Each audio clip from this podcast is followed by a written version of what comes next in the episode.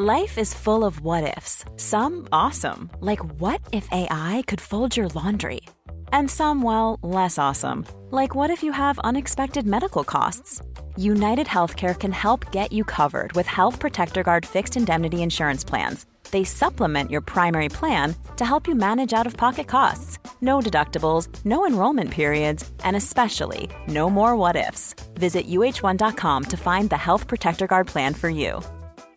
Ryan Reynolds here from Mint Mobile. With the price of just about everything going up during inflation, we thought we'd bring our prices down. So to help us, we brought in a reverse auctioneer, which is apparently a thing. Mint Mobile Unlimited Premium Wireless. How to get thirty, thirty, how to get thirty, how to get twenty, twenty, twenty, how to get twenty, twenty, how to get fifteen, fifteen, fifteen, fifteen, just fifteen bucks a month? Sold! Give it a try at mintmobile.com slash switch. forty-five dollars up front for three months plus taxes and fees. Promo rate for new customers for limited time. Unlimited more than forty gigabytes per month. Slows full terms at mint mobile dot com.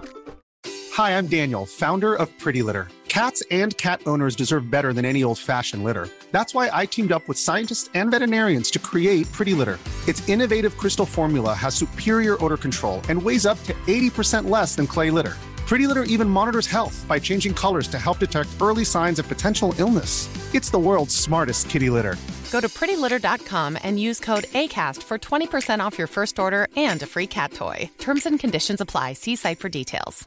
Hiring for your small business? If you're not looking for professionals on LinkedIn, you're looking in the wrong place. That's like looking for your car keys in a fish tank. LinkedIn helps you hire professionals you can't find anywhere else, even those who aren't actively searching for a new job but might be open to the perfect role. In a given month, over seventy percent of LinkedIn users don't even visit other leading job sites. So start looking in the right place. With LinkedIn, you can hire professionals like a professional. Post your free job on linkedin.com slash people today.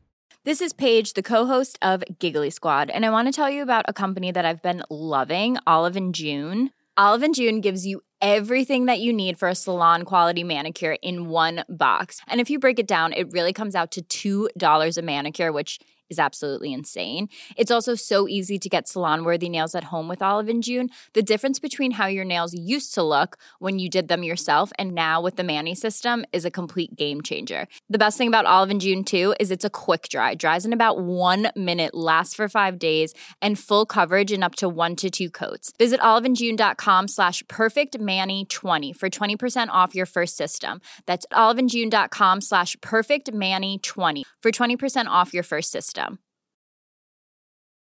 Millions of people have lost weight with personalized plans from Noom, like Evan, who can't stand salads and still lost fifty pounds. Salads generally for most people are the easy button, right? For me, that wasn't an option. I never really was a salad guy. That's just not who I am. But Noom worked for me.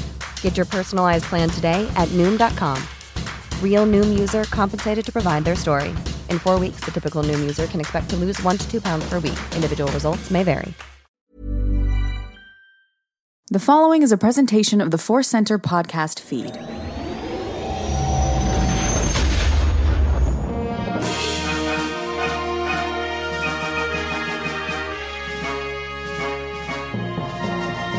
From the center of the galaxy, this is the Force Center podcast feed, and I'm delighted to say this particular episode is the return of the Mando Report.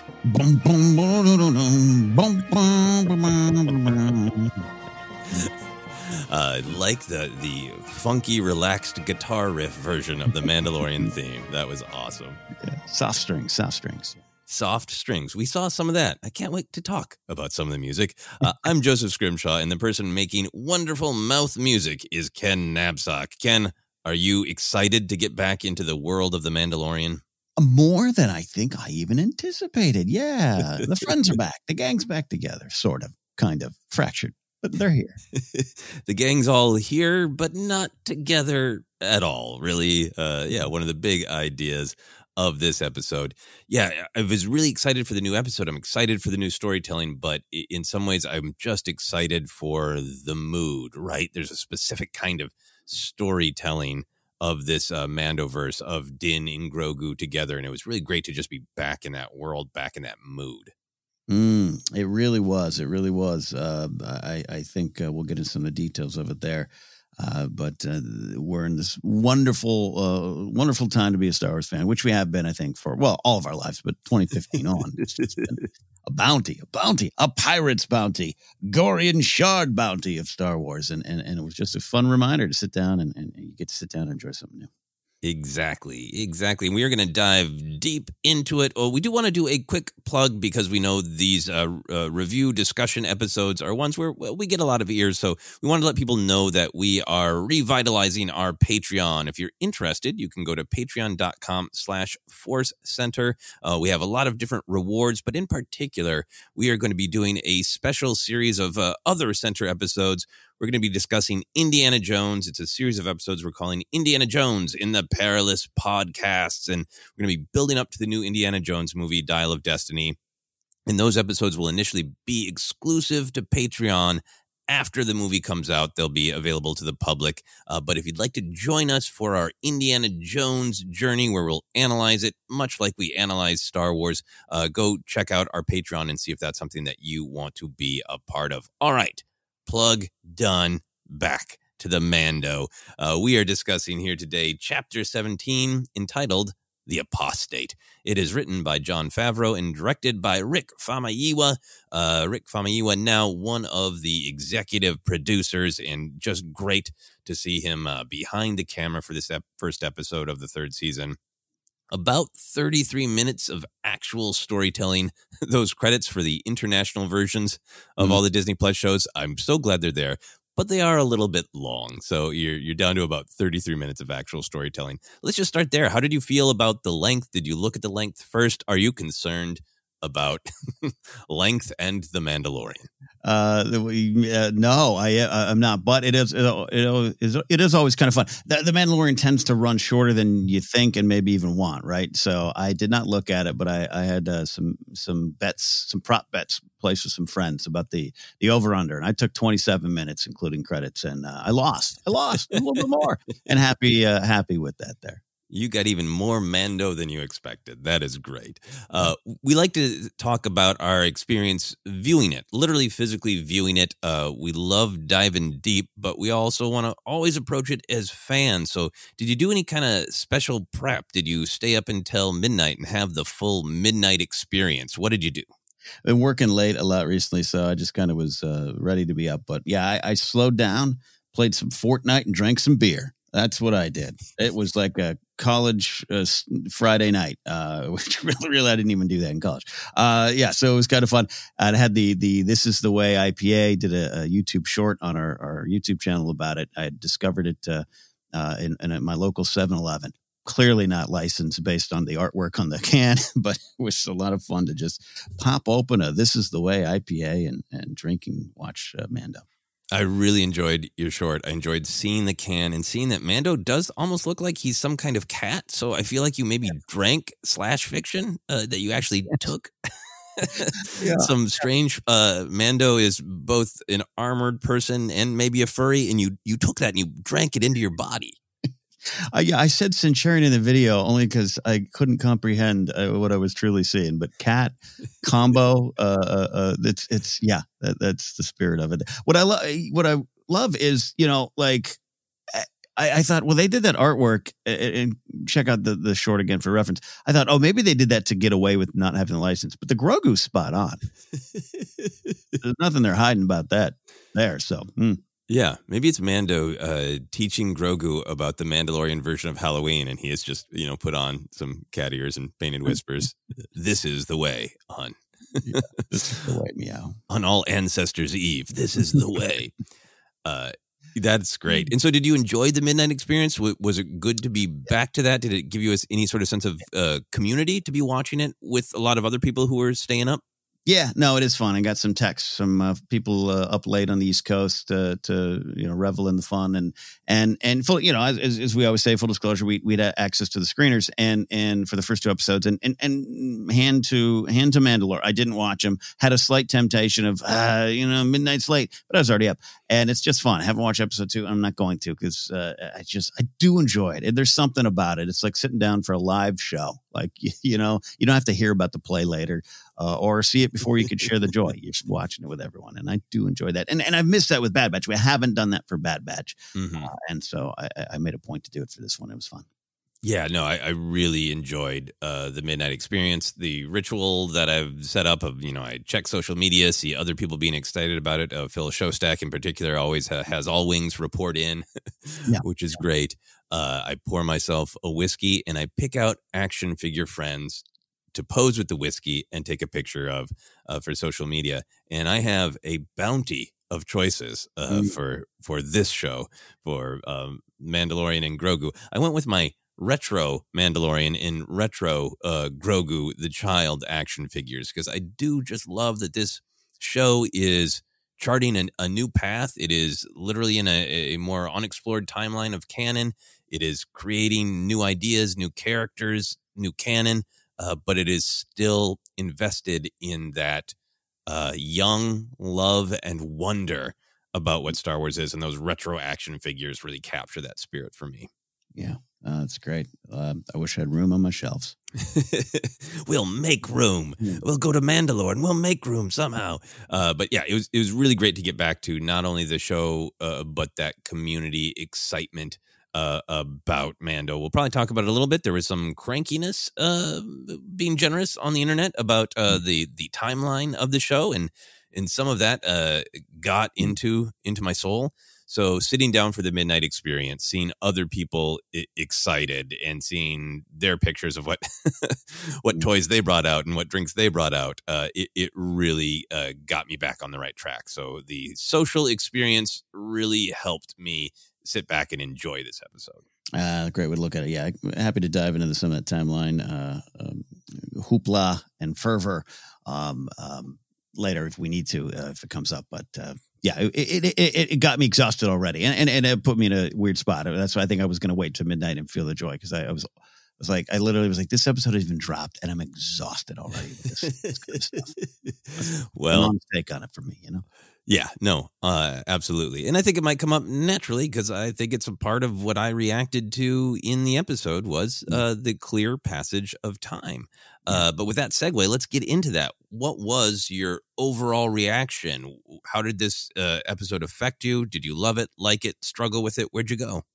Uh, I really, really enjoyed it. And let's just pretend I was on the red carpet and I did a, a vague tweet after. This is a fun romp. And I mean that. It was a very fun romp. And as much as we heard about this, uh, this is going to be an epic season, which I'm sure this this will be an epic season of Mandalorian. Uh, I enjoy that it's still very much the show we've come to love, right? It it's it knows what it is. It knows what it wants to do.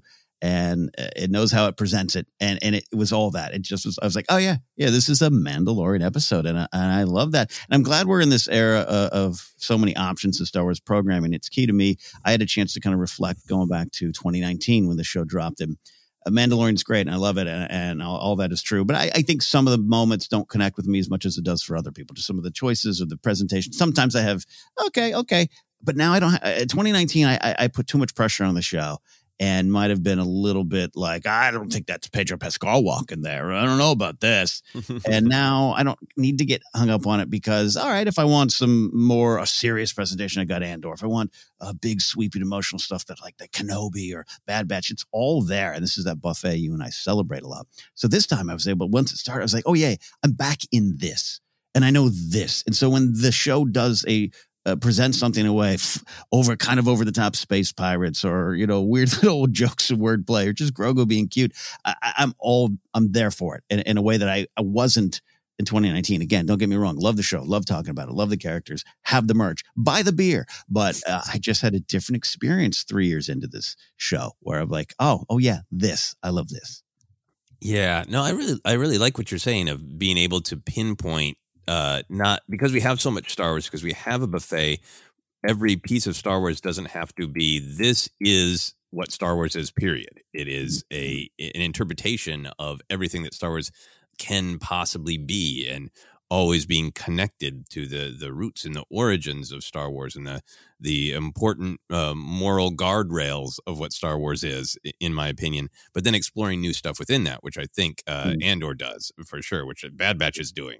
I think Kenobi even did uh, by slowing down and having a little bit more of an indie film where yeah. a middle-aged man, you know, decides to to keep trying yeah. uh, and, you know, reattach to what he believed in uh, as, as a young person yeah. uh, and yeah. validate that and all that. But I feel like this episode was, um, it was a statement of what Mando has always been, what, what this show, The Mandalorian, has always been, while also evolving. Um, mm-hmm. I think the, the world building was really great and expansive in this. We weren't mm-hmm. confined to like, Um, necessarily like one place, one story, one image. There was all sorts of there's weird new pirate. Uh, the, how much the expansion of uh, Navarro City and all of the world building there that's being built on. Mm. Seeing uh, Bo-Katan's castle, seeing this new environment for uh, the Children of the Watch group of Mandalorians. There's all this great world building and the uh, the approach that these creators have to Star Wars of really looking at it is. It is a an intergalactic variety show, and it's intergalactic vaudeville. And what I mean by that is a taste of everything. This has big action. It has wild, sometimes kind of uh, wacky comedy. It has like great, profound heart and depth. It has a little bit of everything. The the fun and absurd mixed with the cool and profound. I feel like that's what these creators see Star Wars as, and that was so on display. And uh and the epic part, the mm-hmm. I feel like the stakes of the themes are getting getting bigger, but also these were these were big spectacle set pieces that in my opinion looked looked great on a technological level. The the Beast mm-hmm. versus the Mandalorians, the asteroid battle, uh those were clear evolutions to me from the technology and yeah. finances of Mandalorian season one. Oh, yeah. Great point. You could just track that in the growth of Navarro. That's how stagecraft has gotten better and better or whatever. The budgets have gotten higher and higher. Uh, I love it. Yeah, it's, it's, I love the the space vaudeville thing. It's a great, great way to look at it uh, for a lot of different ways. The way I I, I react to that and connect with it is that I, I'm going to say the name Gorian Shard for probably the rest of my life. I loved it. And that's a very kind of over the top, almost animated in live action character with like pirate moss on his beard. Like it's, it's wacky and wild, but you have Nanzo, a Zoe, uh, a, a Nosy, excuse me, uh, from, uh, from, I know from Game of Thrones, Zaro, Zohan, Doxos, uh, uh, there. And it's just like, I, I'm like, yes, I'm eating my popcorn going, boo, hiss, boo, hiss. It, it just feel like I'm right there. So I love, I love the vaudeville connection there. That's, that's fun. Yeah. Yeah. No, in, in Gorian Shard is like a perfect example of that. Cause you get this, this feeling like, oh, he might actually be a real problem and might actually hurt yeah. people that we care about. Like, I, I'm a little frightened of this guy. Also, he looks like a, a, a chia pet that was attacked by gravity. Like, it's that classic Star Wars. And, and the, this whole thing is, is that, right? The whole show is, let's take, in some ways, like the most cool, badass, the, you know, mystery man under a helmet, lonely bounty hunter, and let's pair him with the, the this cute, borderline silly Muppet and have that relationship break your heart. it it is really an investment in the extremes of Star Wars. Yeah, yeah, yeah. No, there's, uh, yeah, was, we'll get to the big meat of it. And, and by the way, some of you might be joining us for either first time, first time, a long time. We, we talk about the whole experience of the show. We talk about the themes. We'll, we're not just here for the Easter eggs and the beat by beat uh, recaps. So bear with me here. I want one more point, Joseph. I, I, I there was a moment in here we're going to discuss probably, but but when when Mando tosses grief, uh, uh, Grogu to grief, I thought, this entire show is based around what is clearly a fun little prop, right? That's the magic of it. Like the, the genius of Empire being uh, built, Empire Strikes Back being built on uh, a, a Muppet, include, down to the the the Hensons and the Frank Oz's of it all, right? Uh, that's that was just the genius and the big risk of Empire and Star Wars. And and here you got we're all just gathered around this this stage, this vaudeville stage, as you say, and it's clearly they're just tossing around a, a prop, and I love it. And I'm and I'm invested, and I'm there for it. And I'm like, you catch that little green friend uh, uh, grief, uh, and I think that's the spirit of the show. Absolutely. And you, you go back to the lesson of Yoda in nineteen eighty in The Empire Strikes Back is, you know, don't judge based on appearances. Even something that we can kind of dismiss as uh, silly can actually be the most profound and im- important encounter you have, you know, and I think that spirit goes on of uh, the, the cool things have meaning and the weird things have meaning, and, and it all matters here, here in Mando world. Yep. Um, Yep. The the the other kind of big picture reaction I had to it is, is I did feel like it was an evolution in world building, in size of the spectacle, um, but I really like that that was reflected in the mood and the plot. We'll get into the the big themes and ideas, but I feel like the episode felt like a breath of fresh air because a lot of time has passed and everybody is in a slightly different circumstance. Mando and Grogu have a different energy because they've come together and they decided they're going to be uh, mm. together, right? Mm-hmm. Um, mm. Everything kind of has this this fresh energy because the main characters have a different perspective uh, because of the time that has passed and because of uh, really choosing one another, not protecting one another, or clinging to one another, but choosing one another. And now the vibe is different. I think that is a wonderful point, and it's a great big picture point. It is different, that the choice, the interaction, the connection, the name, it's Grogu, all that stuff versus season one was, I don't know what's going on. Season two is, I'm probably gonna have to give you up anyways. It, it absolutely is a different energy. That's a great point. Yeah.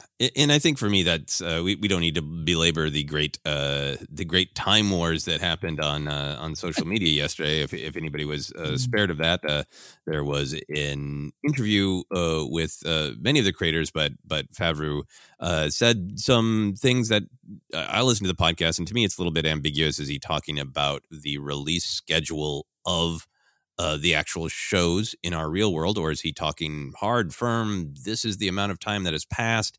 Uh, people had some logistic questions about how much time has passed. Then on the red carpet, he clarified, uh, hey, yeah, definitely Grogu was training with Luke for a while, between zero to two years. Yeah, he reframed it. And I, I think for me, what's important is the exact mechanics of the time aren't important. Mm-hmm. Or they would be in the show. If the mechanics of the time were really, really important, in my opinion, they'd be in the text. What is in the text and what I think Favreau is trying to communicate is it doesn't matter if it's uh, six months or two years. They have been apart and neither of them were doing well when they were apart. Uh, they, they had a lot of time to grow together because maybe they were, you know, those first two seasons, maybe they happened over a slightly longer time than it feels like. So they really grew together. Then they were apart for a time that felt significant to them. They weren't doing well.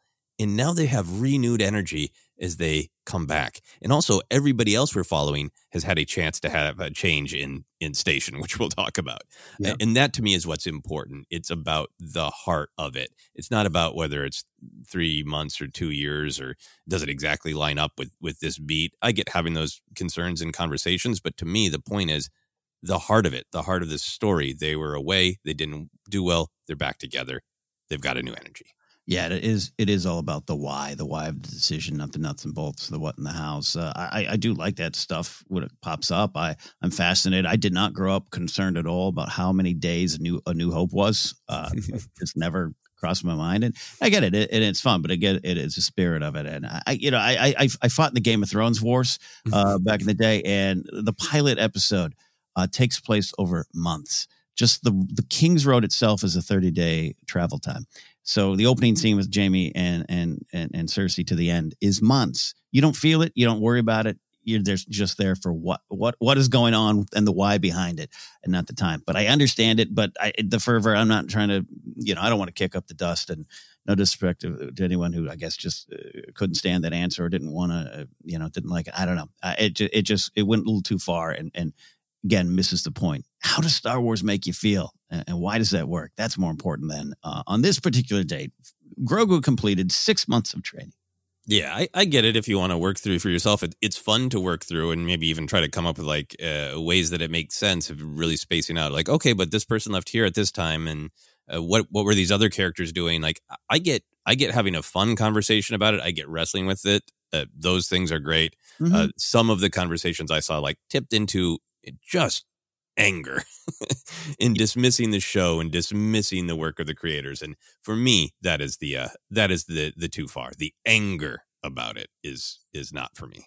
Yeah, yeah, I would uh, I would agree with you on that one.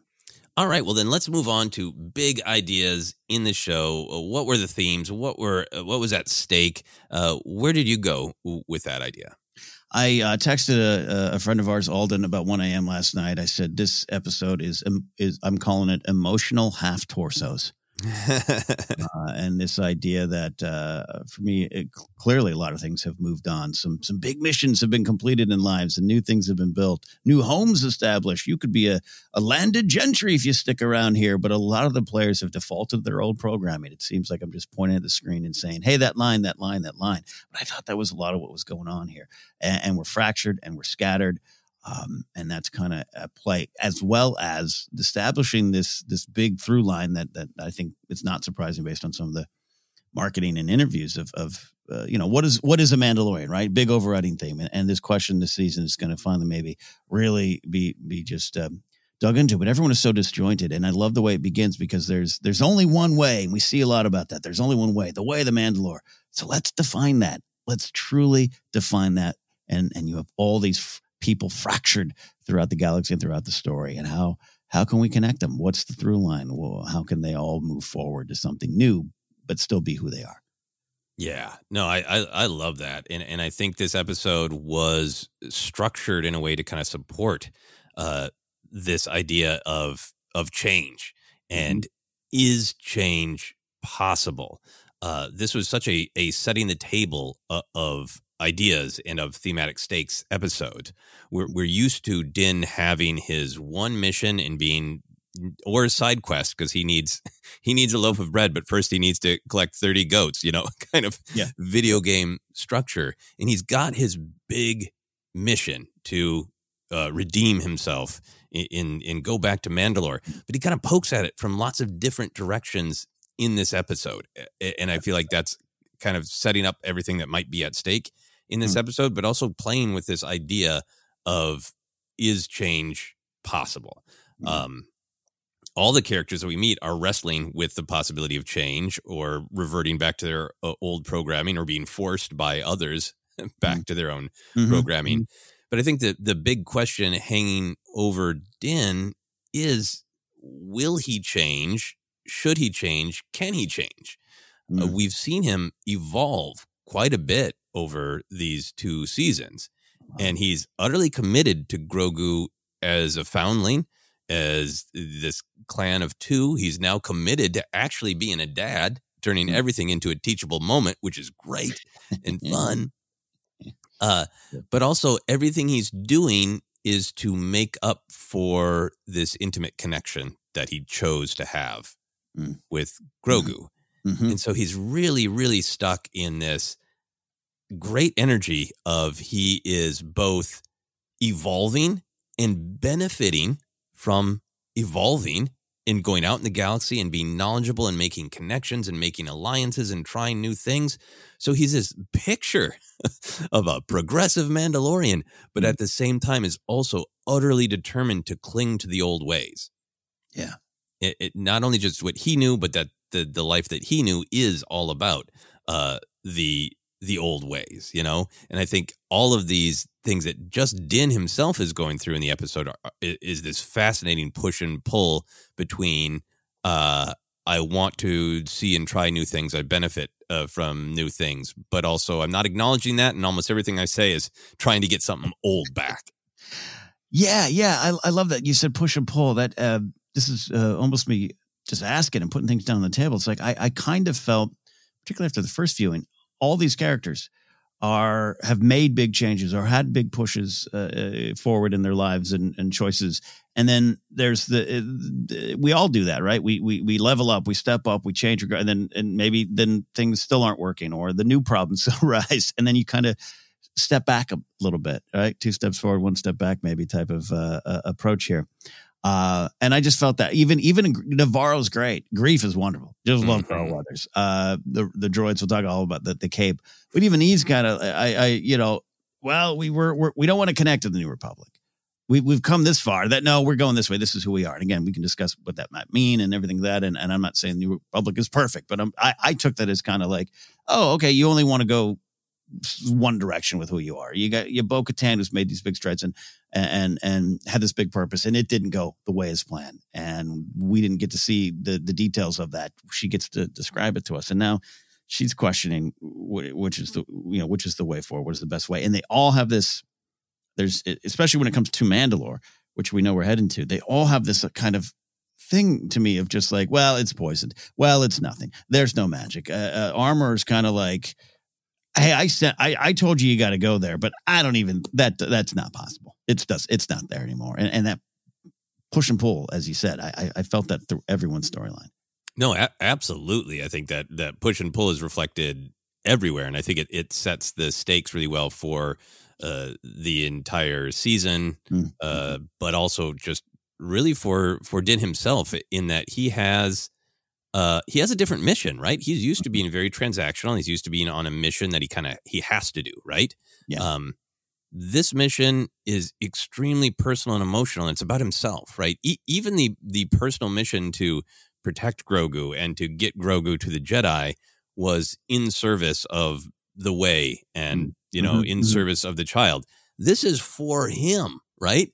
So on one hand, he's got his this this new mission that is personal and emotional, to be a Mandalorian again, the way he defines it. But he's also on this new journey to be a father, which he's kind of played around with, but now he's all in. You know, he's yeah. he's got a handbook practically, mm-hmm. you know. So there's this push and pull even between his missions, and uh, the things he's doing in this episode are a great push and pull. I loved his obsession with uh, with I G eleven, right? Mm-hmm. Um, I G eleven, we've talked about, I know you love I G eleven as this symbol, this lesson from Queel to Din, mm. that you can change your programming, and that in particular, a father figure can help younger generations be what they want to be. Um, Queel says, you know, droids aren't good or bad. They're, they're reflect who, who trained them, who they imprinted on. He says that in the same episode that Grogu uh, chokes mm-hmm. Cara Dune, and Grogu selflessly heals uh, uh, Grief. A- and you really get that idea that, that Din is learning, I need to show who who who Grogu can be. I need to exemplify that. So I G eleven, you know, represents all these great ideas about growth and, and change, and mm-hmm. Din's hatred of droids, and then learning that, oh, droids can change. And now he's the symbol of, of, of uh, evolution and the new. He's now making into this encrusted symbol of old, right? With this absolute refusal. Everybody keeps trying to offer him a new droid. It, it it creates this really funny picture that I sometimes relate to of um, when I go to a restaurant for the first time, then I may be like, I don't know, I, I want to go to a restaurant I know. And then somebody mm-hmm. takes me to a new restaurant. And I'm like, ah, actually, this is awesome. And I found a dish I love. And now mm-hmm. this is one of my favorite restaurants. And I always have the exact same dish. And it, it Din's got that that vibe of like, okay, I, I used to have a dish that I ate, but I tried a new dish, and now that is the only dish I eat. So it is both progress and clinging to the past at the same time. Uh, that's so true. And I think something we can all identify with. Uh, I know, I know your go-to meals, and, and everyone probably knows mine. Yes. Uh, so yeah, I, I love that idea. Yeah. Yeah. The I G eleven thing, just once, once again, I G eleven kind of being the core of, of themes and episodes. Uh, I, I love that about it. Yeah, no, it, absolutely. Um, it, and I, you, you did a great overview of kind of how everybody is is wrestling with some amount of change. But I'd, I'd like to dive a little bit deeper into into mm-hmm. the different sort of factions of of potential change. Yeah. Um, the Children of the Watch are, of course, by their dogma, um, unyielding. They resist change. There's a creed. It was written, you know, generations and generations ago, and they follow it. Uh, even when it seems like maybe sometimes they don't want to. Mm-hmm. Uh, they are determined to rebuild their old ways, and they have been forced to adapt to new circumstances. I love that we catch up with them, and it feels like they have, they've been in, in the sewers of Navarro. They've been on uh, at least the covert of, of two or three there have been on the Ring space station. Now they've found a new environment that is getting closer to recreating what they had. There's, mm-hmm. you know, a cave, there's water. They've rebuilt the numbers uh, of the covert or, or brought them together. So they're getting closer and closer to recreating what they had. But I feel like that beast is a metaphor for like, mm-hmm. but it's still not perfect. You can, you can't go home again because this is this planet, whatever planet they're on, is literally not your home, and they literally don't know the rules of it yet. And that is literally coming out of the water to bite them. How did you feel about that image uh, of the Children of the Watch? I was right there with you on that. I even wrote down this idea of Din saving the Children to Watch is uh, some solid foreshadowing for the future, and perhaps what to stake this season of of of him, him and his new way, his his new ship, his his new son, uh, but returning to to literally save them. Uh, because uh, though they're skilled, though they have great um, traditions and pride and uh, honor and know who they are, that ain't currently working. Mm-hmm. A different way. Uh, so everything about it. And I know a lot of people, I, I, I too had a, um, I thought it was a great opening sequence because I, I, I too had that like, oh, are we flashing back? And and then, you know, pre- pretty quickly you learn that Wesley Kimmel's probably not going to be playing a young Pedro Pascal, um, uh, Jimmy's kid. But uh, yeah, but I, I love it just, it, but it, it, it, uh, I just love watching all that. I love, I, I, here's, an, and, and I think it connects, at least I hope it does, but I love watching the armorer build that helmet because it is it's so organic in a way, right? Uh, and, and I think I've always looked, and I think a lot of people have looked at Mando tech. It's just, it's, it's uber sci-fi, right? It's mm-hmm. it's super commandos and it's super tech. And and yes, even they fight it, they built it to fight the Jedi, but but really slowing that process down. We've seen her work before, we've seen her magic before, but to, to see how that helmet was built and what that technological achievement done in such a hands-on, intimate way. I watch her carry that out, and it becomes this big uh, spiritual tradition, and, and and the touch and the skill that that that is all intertwined in that, and, and how it really is so personal. Really had affected my way I looked at Mando armor in a way that previous two seasons have have, have brought up, brought to my attention, but I haven't slowed down enough to look at it. But then all that being washed away. Uh, so quickly uh, through the dangers of that world. And then Din Djarin was saved today. I'm with you. Maybe overspoke on it, but I loved it. I loved that opening. I, I don't think so. I think, you know, it is a great action set piece to keep up the the action end of Star Wars and kick mm-hmm. off uh, Mandalorian Season three in a big way. But I feel like it is uh, showing us who, who the Children of the Watch are, showing us uh, who Din is. Uh, there are these beliefs in the Children of the Watch that I think uh, a lot of us feel coded as admirable, right? Um, mm-hmm. Loyalty and solidarity are the way, uh, Din says in, in the Book of Boba Fett episode to the armorer. And look at them all trying to work together, trying to use their tools. Uh, mm-hmm. Protecting foundlings is extremely important to them. They're all trying to keep the kids safe. They're following the way. Yeah. And it still isn't working. And I so agree with you. Din just comes flying back in, in his modified ship that represents change, having been around the galaxy, uh, saves the day w- with this perspective of the of new and change and evolution, and and much like when he returned to the covert in Book of Boba Fett, we talked mm-hmm. about, just totally got this attitude that Din is the friend who moved away and his high school buddies let him come to the bar, but they don't like him. They don't like that he went away, and they're suspicious yeah. of him. Maybe thinking he's better or different or got some newfangled idea. Um, I was really affected by the evolution in the armor. She's always been even and stoic, right? Even when she's like, then you are, you know, a Mandalorian no more. It's just a fact. Mm-hmm. This is the first time that I felt like we really heard mm. emotion in her voice. It sounded like she felt betrayed. Like, I remember when I made your helmet when you were that age, right? Yeah. And and you you ruined it. You're you're a son who hurt his parent, right? The mm-hmm. the way she said, you have removed your helmet, and the way that Din really makes the argument of like, okay, so you, you when you told me about the living minds of of Mandalore, you weren't sending me on a quest. You were telling me that it is impossible. And now when I come back to you with all this great energy, saying it's possible, I'm gonna do it. It seems like she doesn't want to follow the creed the way she says, yeah. this is the way. It's like she he's hurt her and she wants him gone was the energy that I got. Yeah. And he's determined to to follow this creed. It was almost like that first time when she wanted to be like, yes, I mean, I got to accept you back. uh, yeah. if you do that, because that is the way. But I kind of don't wanna. yeah. Emily Swallows, this is the way. Just yep. Big shrug, kind of like. Uh, oh, I, I love that point that you made. Uh, even even into the action, we've seen her in action before, and it's great, right? Uh, I love some of the stuff uh, that we've seen uh, with her before. You and I have always said we, we love the armor. We really, uh, really appreciate Emily Swallow's performance. Uh, but, you know, there's some questions we have about the armor and some of your beliefs and some of your choices. Um, but I love watching work. But even even even with the the creature, uh, her fighting it, um, I, I all the way through was something different. It was a little less controlled, a little more emotional. I really agree with that, and, and really agree with that conversation that you're talking about there. And it's like Den, Den's energy of, you know, you, you know, hey, I've got evidence. Uh, look here. Well, yep, this proves that we can't go to that planet, but someone went there. Mm-hmm. Maybe it's not poisoned. I don't know.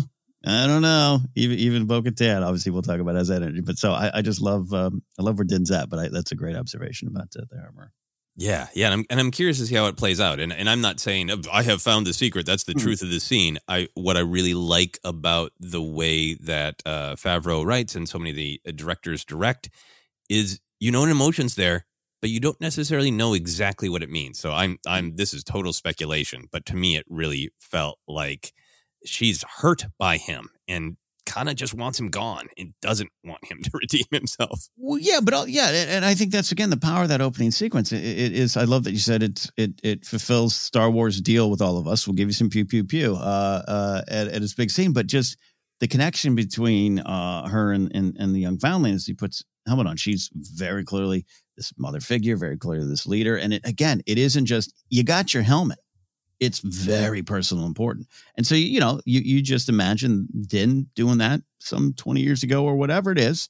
Uh, and, and, and uh, it, it um, you get the connection. So that sets up the hurt, sets up what she's expressing, I think, in that scene.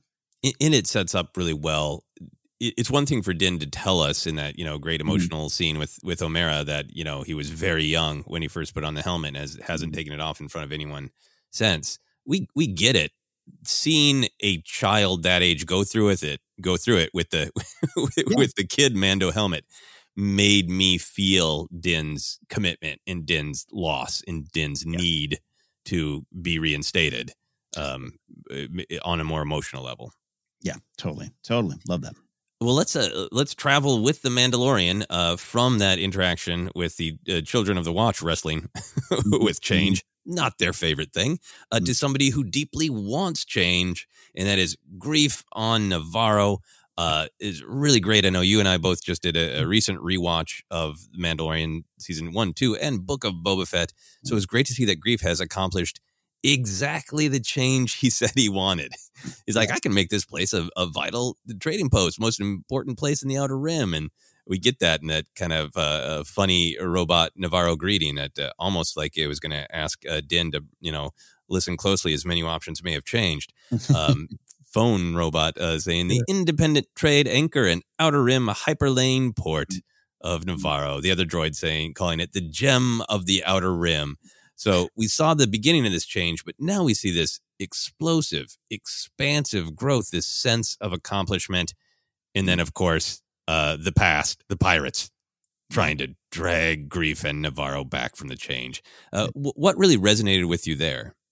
I think, number one, I think the, the, the beauty, the expansion of Navarro. I might take Grief up on his uh, his offer there. I was as as Din's flying in, I was like, I'd, I'd get a spot out over the hill, maybe a little bit out of town so I can get some space, move in. Yeah, I'm on it, and and, and it's fun. And, and we can joke about, you know, tracking the, the budget of the show growing with Navarro, but it's it's um, it's truly a, a good part of the story. And, and the pirates, very clearly, all out there. And Grief's a fascinating character to me because, like I said, I, I think his heart is... Uh, I think his heart's in a good spot. I think he's still, you know, he's very businessy, uh, landed gentry, an old, old British historical kind of term for landowner. That could, you know, that's, that could uh, be weird. But uh, um, I just, I, I, I am fascinated by some of the things. Great change, but hey, we're going to do this ourselves. Something I respect, but we're not going to be part of a larger community, at least not yet.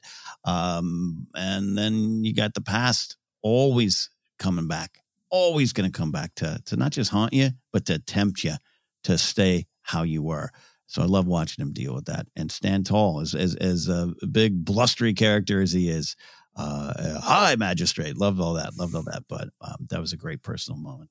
Yeah, there's there's great comedy, there's great world building, uh, mm-hmm. great to just see all of the fun Star Wars uh, weirdos, new and old on the streets, uh, all sorts of just great uh, world building.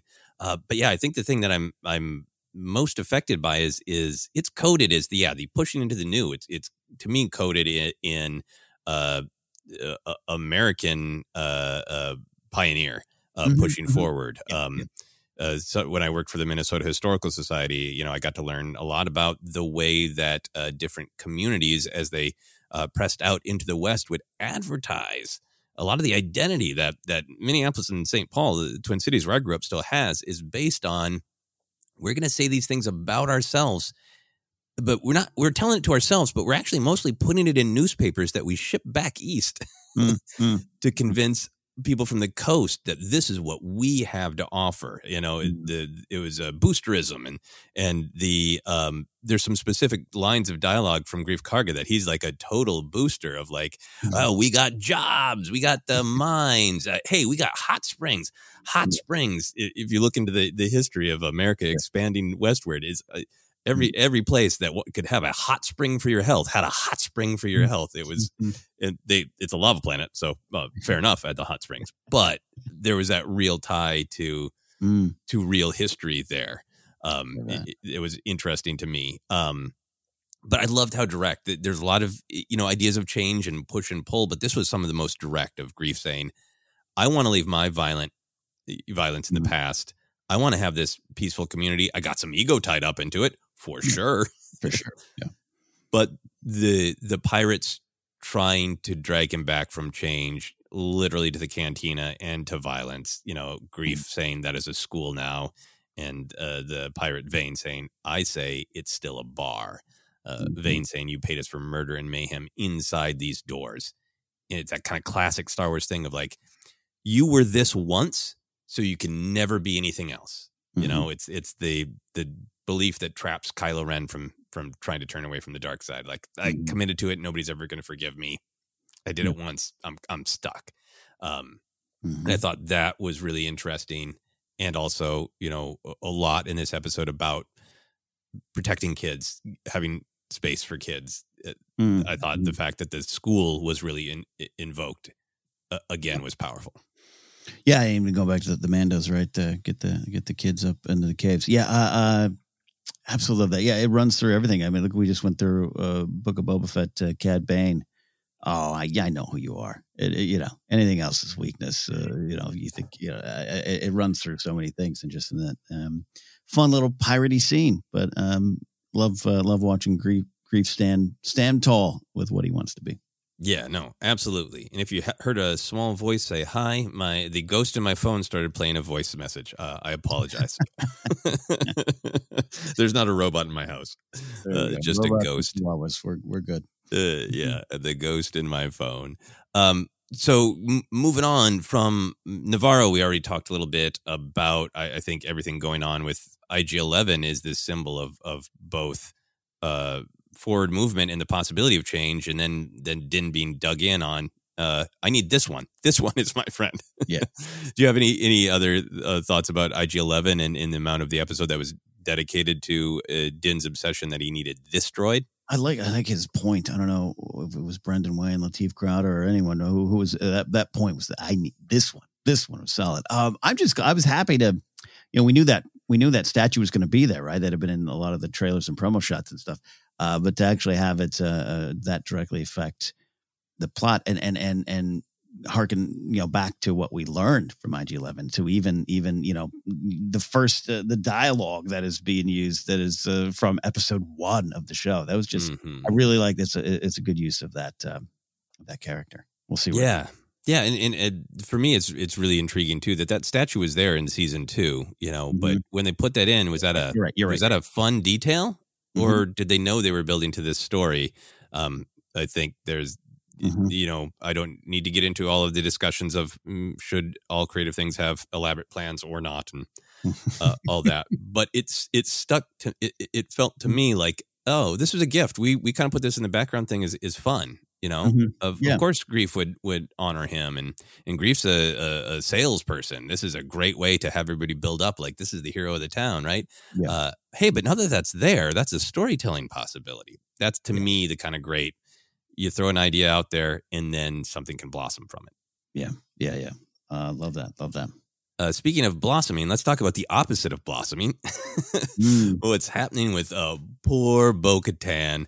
Uh, I think she's kind of our, our final vision of um, of wrestling with change. She had a lot of great energy and forward movement, the kind of energy and forward movement that Din has for his mission. Uh, she was trying to make change. She had a plan. She had allies. She had resources. But she failed to make change.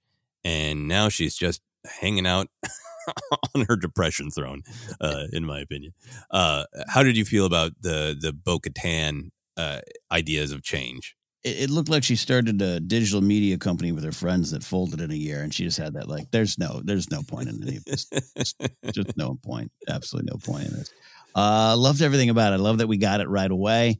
Uh, again, going to you know a lot of the trailer stuff seemed to spring forward from this episode, which I love, you know, that we still got a lot of room for surprises, uh, but just love that this sets the sets, uh, sets the tone for what we got going on. And what's the, the big thing with Mandalore and her, her, her thing too, you know, I mean, I uh, love some lines. Your cult gave up on Mandalore long before the purge. Where were you then? And in that, it's been something we'd heard before, I think, in one of the trailers.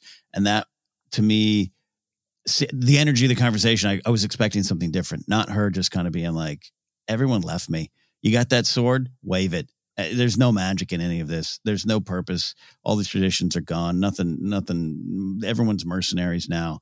Um, Mandalore's been plundered and, and purged throughout time, um, used and abused by so many people, maybe even us as well. So there's just nothing. There's nothing left to join, she says. And um, now we got her. I think it starts to answer the question of, of of of the first time she lost the the Darksaber and what it means to her, and and and when you get so close and, and you lose out, uh, you know, it's not just about change, but when you lose out or, or you feel you lost or you're down and depressed, that's a great way to look at it. Um, you just feel as there's nothing there, and for her to be that's her starting point. Point. I'm excited to see where she can go, because we need that side. We need that. We need what she represents. I think she is uh, has an understanding what the children watch are at their most destructive. Um, um, and, and we need these two kind of ideals to marry. So to see her being so far down and out, not rooting for depression, but it was fun. It was fun for me to watch. I, I got it. I liked it. Yeah. I, I, I really like Bo-Katan's perspective that she has known the extremes, right? When she says, mm-hmm. you know, your cult and all the other splinter groups have made it impossible for us to come together. She's talking about herself, you know, mm-hmm. hiding out on a moon is a full fledged member of Death Watch, right? right uh, she right. has been to the extreme that the children of the Watch, uh, you mm-hmm. know, intriguing to me if, if the, those mm-hmm. are actually related, since, you know, the, the Mandos we see rescued child Din, you know, have the mark mm-hmm. of the Death Watch on them. Um, So she knows the, the extremes of those old ways. Uh, mm. But she, if we're to believe some of the stuff we saw in Rebels, she swung much closer to her sister Satine's sensibility of like, we have to defend, we have to protect, but just lashing out for revenge, that's that's only going to hurt yourself. I, I feel for the character Bo-Katan, who's like, I've tried it both ways mm. and nothing works. Mm-hmm. Uh, and I think that's what's what's really intriguing about where she is now. We met her when she had a lot of hope, I think, for the possibility of change, but in in particular rebirth, right? Mm-hmm. We can bring all the Mandalorians back together. We can we can go back to our planet. We can rebuild. We can start again, rebirth, which was both practical and the sort of the spiritual and the mythic. And I love that she was down on the practical, but real, real down on the spiritual. Yeah. And the mythic, right? The the mm-hmm. quote of like, yeah, they're not going to follow anybody uh, without the Darksaber. And when she says, uh, why don't you lead them? Wave that thing around and they'll do whatever you say. What what a dismissive thing for a Mandalorian leader to say about the Darksaber. And then yeah. when she gives him the information about the mines, like, it it was mine. It was a mine. Or Beskar ore came from it. That was great. But there's nothing magic about the mines of Mandalore. Mm-hmm. Uh really attacking uh not just sort of like the mythic and, as she says, the superstitious, there's this line between believing in, in larger ideas that that I think can, of course, tip into superstition. Mm-hmm. But then there's also like, we have to invest meaning in symbols, meaning in places, meaning in, in groups mm. in order for us to be inspired and keep going as a culture. That's that's my belief. Mm. Um, and I think that's a little bit of what's at stake of like the Children of the Watcher may be verging into like just superstition, rigid, mm. dangerous superstition. You know, there's mm. no flexibility. Things can only be done this way, the old way. Uh, now Bo-Katan has lost all hope in this sort of the, yep, it is just a blade like any other lightsaber. It is special. But hey, if we invest this meaning into it, if we if we choose to give it this symbolic power, it will help us. The sort of the, the healthy version of that. And mm-hmm. both are kind of lost. And I feel like Din's final line of, I will find out if the planet is really poisoned. Yeah. Is obviously practical, but but it really is like, is the past really poisoned? Can we find a future by looking at our past? Is there a power there that could still bring us all together and give us meaning? And two of the big influences in, our, in his life are like, no, the yeah. Armor and Bo-Katan are both like, there's nothing there. And, and that's his renewed mission to be like, I do think there is something there at the, the heart of what it means to be a Mandalorian. Yeah, I, I really love what you're saying there. It's a great thematic end to this episode and setting him up for what's going on, how it is... Um, Again, yeah, you're right. In the past, it, it's it's it's these missions he accepts. It's the transactional nature. Now here he is uh, asking uh, for help and, and to find, fine, I'm going to go determine this myself. And maybe the answer is, yeah, you're right. It is poison. Maybe it doesn't matter. Or maybe it's everything. We have to find out. We have to find the way forward here. And I'm going to go do it. That was a great uh, setup for what's to come, uh, but also just a great scene in its in itself.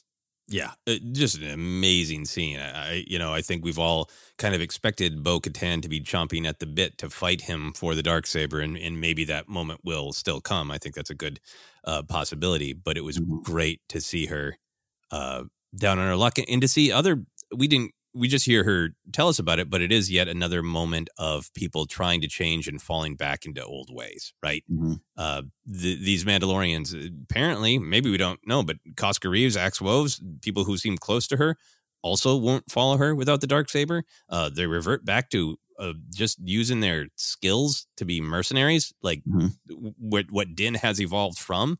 That's powerful, too.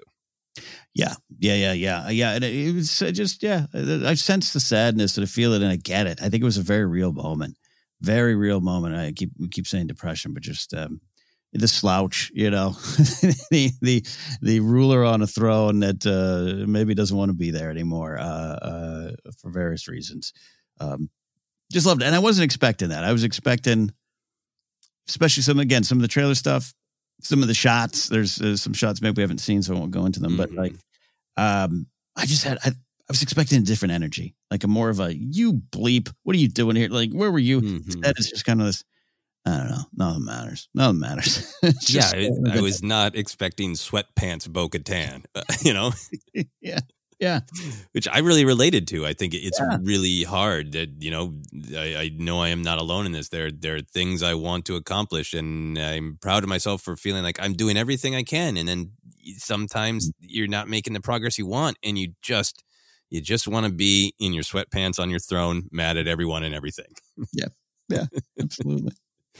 uh, Other other big idea that I thought was uh, woven through this episode and I think is going to be central going forward is just the idea of of parenting. Um, yeah, we talked about it a lot, but we we see the the rigid way a child is brought up by the Children of the Watch and and the the compassion of that culture and its emphasis on taking care of of the the foundlings, um, which makes us feel the depth mm-hmm. of Din's connection there. Um, But there's Greef is in kind of a paternal role even, right? He kind of wants to be the town's dad. His ego's invested in it, but he's still like, I'm the high magistrate. I'm going to make, I'm, nobody else is going to mess it up. I'm going to make this great for everybody. Don't worry about it. mm-hmm. Yeah, I got it. Uh, t- yeah. Town dad's got it.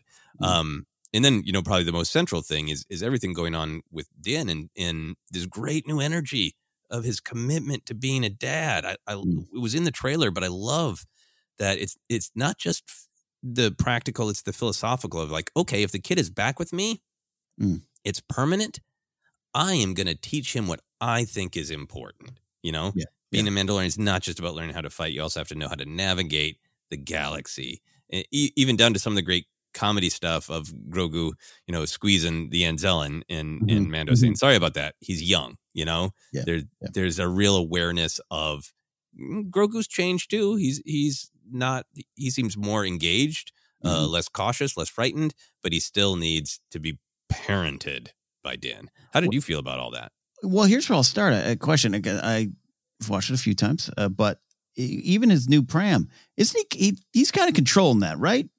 Yep. It seems like he's controlling it, and we, we it might have a lid, but we're not seeing it. So just visually, yeah. it, you know, I don't think you even need to go like, ah, this one doesn't have a lid. It right. just feels more open, so you feel it, you know, as you're watching. Yeah, the spirit of it, more open. And then I, I swear at one point he has his hand on like a control, like a wheel, like a little button or something. And, and uh, obviously a far cry from where we, we were first are with him and Din, when Din's kind of controlling him on, on the wrist and everything. Uh, and not a big moment, but I just I just took that different energy. If, if he's out and about, I, I saw that and I was like, oh, he could he could turn left if he wants. He could turn right. He could turn back around. Uh, so now there's definitely some choice there for him to uh, pilot around. And then it also adds another layer of um, not just protection that Din needs to provide for him, but understanding that, hey, you know, you're in that by yourself. So let me help you through that and and and and and imprint on you what I uh, I am in, in, in the best way I can. Um, so I love that. I love that energy. I love seeing that. I love, we'll, we'll talk about the Purgle, of course, and the connection, mm-hmm. but I just love, you know, Grogu it, to me, I read that scene as Grogu seeing what is really there, uh, seeing what others maybe have missed. Yes, this is, you know, we haven't, other than Rebels, we haven't had this, so it's new to some folks. Um, we can talk about that in a bit, but mm-hmm. Grogu connected to something bigger. And, and that's, um, That's uh, not a parent, but I have been a, have been a kid, still am, have been a child, and and and just that's got to be you know that's got to be terrifying for a, a parent. Uh, this big giant world, and you got your own pram. Let me try to do the best I can to set you up because I'm in it. He's made space for Grogu, right? Literally mm-hmm. and, and, and spiritually, and and and he's committed to that. So I think it's going to be a theme throughout, indeed. Yeah, and I love that. I love just seeing the way the N one is set up. That Grogu has his own room. Yeah. But if you get scared, you can come sleep with daddy. yeah, and then you come on downstairs. Yeah, love that. Yeah, yeah. And I just think that it's, it's um, I love his new energy. He's always observed and been kind of taking in the world, but like he's very mm. fast to duck, to hide, to to step away. Mm. And he seems like he's really listening. Like it, there's a vibe almost like he's, he's a little bored by some of the adult conversations, but he's listening and he's taking them in. There's that great shot between him and the armorer where he's really taking in all, mm. all this information, and he's kind of staring at the armorer like, what are we going to do about this, armorer? And she kind of gives him that slow deadpan look of like, yeah, this thing, does this thing have an opinion about this? yeah. Yeah. Yeah. Yeah. Well, yeah. Just different energy all around. I love that. I love it. Yeah. Um, one other, uh, idea that I, that I wanted to share here is a very small thing, but it was just, I don't know if it's just there to be playful or if or if you felt anything else from it. Um, uh, I'm not, I won't call it a theme, but there is a repeated beat of a joke about joke or revelation about the way we ingest uh, film and television. Um, there's the term diegetic versus non-diegetic. Um, non-diegetic is what most music in film and television is. It's external to the world. You know, the, the characters are not aware of the soundtrack. You know, Luke doesn't know that, you know, the, the binary sunset is just slapping while he's staring. Right. Um, and there are a couple beats in this episode where the music initially sounds non-diegetic and then is being revealed is actually internal to the, the world of Star Wars. Mm-hmm. Um, we hear those drums that we're very familiar with as the armorer is, is hammering that helmet for the foundling. And then we cut to actual drums being played as part of the ritual. Mm-hmm. Um, mm-hmm. When Mando goes to Navarro, we, we hear what is to me like really good but funny space Renfest music, and then we walk by that little uh, busking band, and yeah. the, the the captions even say group playing folk music. So it happens twice. You know, there's there's a famous Mel Brooks a bit about it where there's a whole orchestra, you know, and and all that. Uh, what do you make of that? Why do you think that's there twice in this episode? That we think that we are hearing something that is, you know, just for our ears, but it's actually internal to the world, to the story we're watching. Oh man, this is great. I, I love this challenge here. I, I, I let me go this direction. What you think you, you're hearing in your head is actually um, affecting the world around you. How about that? How about that? Uh, I was a little bummed that we didn't have like uh, some uh, depressive emo, like some, uh, you know, Paramore playing while Bo-Katan is, is uh, sitting on the throne. Um, and we cut to the, like you know, Max Rebo on a keyboard playing these yeah. really depressing yeah, yeah. Or chords. Like, angry, early, early Paramore, angry, depressive uh, riot stuff. Yeah, I, I love that. Um, Yeah, no, that's where I'd go with it. And, and yeah, no, you do, you do know. I love, again, love that opening sequence, even to where the sounds and the music, the drums we're hearing over the opening logo, right? The, the helmet mm-hmm. logo. So that's where I would go with it. Just a reminder of, uh, you know, of, of what's in your head can affect those around you.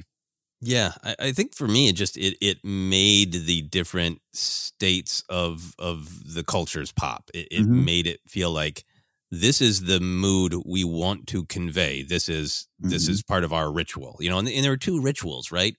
One is this ancient, you know, uh, a rite, and this is this is the music. These are the flags. This is the formation. This is the bowl, right? This is the way. It's so tied up in that, and that the I don't think that group is busking. I think uh, I think uh, that uh, that Greef had auditions. Picked them out in particular because they got exactly the right low-key fun shopping vibe for for the courtyard, you know? Look. Uh, it, it's so on purpose. And I feel like letting us see that it's a part of the world reminds us that both of these these musical choices are the choice of the characters. No, I, look, I haven't worked in malls for years. Occasionally you hire a, you know, a, a, a choral group to go around and sing during the holidays. Yeah. Uh, and it's the mood. I absolutely, to your point, I absolutely did not take them as just setting up shop and, and, and collecting credits in a, in a guitar case. I, I thought Greef wanted to set the tone and mood. You, you mentioned like the droid and everything. The droid's walking around talking about it too. Yep. And that's where the gem of, of the Outer Rim, it makes me think of like, you know, Reno, the best little city in the world, or some kind of, it's a it's a chamber of commerce, commerce uh, marketing thing there. And so I think the, I took it as the music uh, uh, was there on purpose, very much so. Yeah. Uh, I, Grief's uh, selling Star Wars keychains that say Gem of the Outer Rim, right? Yes. Uh, any other uh, big picture thematic ideas before we move on? No, no, we definitely got to them all for me. Uh, final thing for, for the first chunk of our podcast here is we always like to talk about the title because sometimes the titles in the Mandalorian, Book of Boba Fett, Mandoverse in general can can have some great uh, ambiguity. Uh, this one is uh, The Apostate. Um, the actual dictionary definition in our human world of uh, of apostate uh, leads to the act of uh, apostasy. Mm-hmm. Uh, apostasy is an act of refusing to continue, follow, obey, or recognize a religious faith, abandonment of a previous loyalty. Mm-hmm. Um, and it all, of course, tracks, but I think it's intriguing because that's the label being given to Din. Mm-hmm. That's what Din's going around the galaxy telling people what he is. I'm an apostate, but he didn't choose it. He didn't right. want it, right? So yep. how do you how do you reckon with that? We went to the same spot. I did this like, and I remember, you know, and folks, it's, you hear a word that you've heard your whole life, and you're like, hold on, let me actually let me actually look that up, right? I yeah. do this a lot. I do this a lot, especially because sometimes you might learn that that phrase you use. Oh, maybe you shouldn't keep using that, right? You learn about where stuff comes. I do this a lot. So I did this when when when Paz Vizsla said this in, in Book of Boba Fett, and I redid it here today. And you're so right. Someone who was once part of something but rejects it. But can return, uh, but also one that embraces an opinion contrary to previous beliefs. And and I just, I keep going to the title is The Apostate, but I'm like, I'm like, I don't know, maybe Bo-Katan's more the apostate than he is right now at this point, mm. or the armor. Like, but, but I, he keeps calling himself that. So I, I think I take it as a reference to him, but I'm like, I think you're, he might discover that that, that is, that is not who he is. And that's, that maybe it's, it's not fair that, that a lot of this, this idea of Din, Din is trying to return with a new perspective.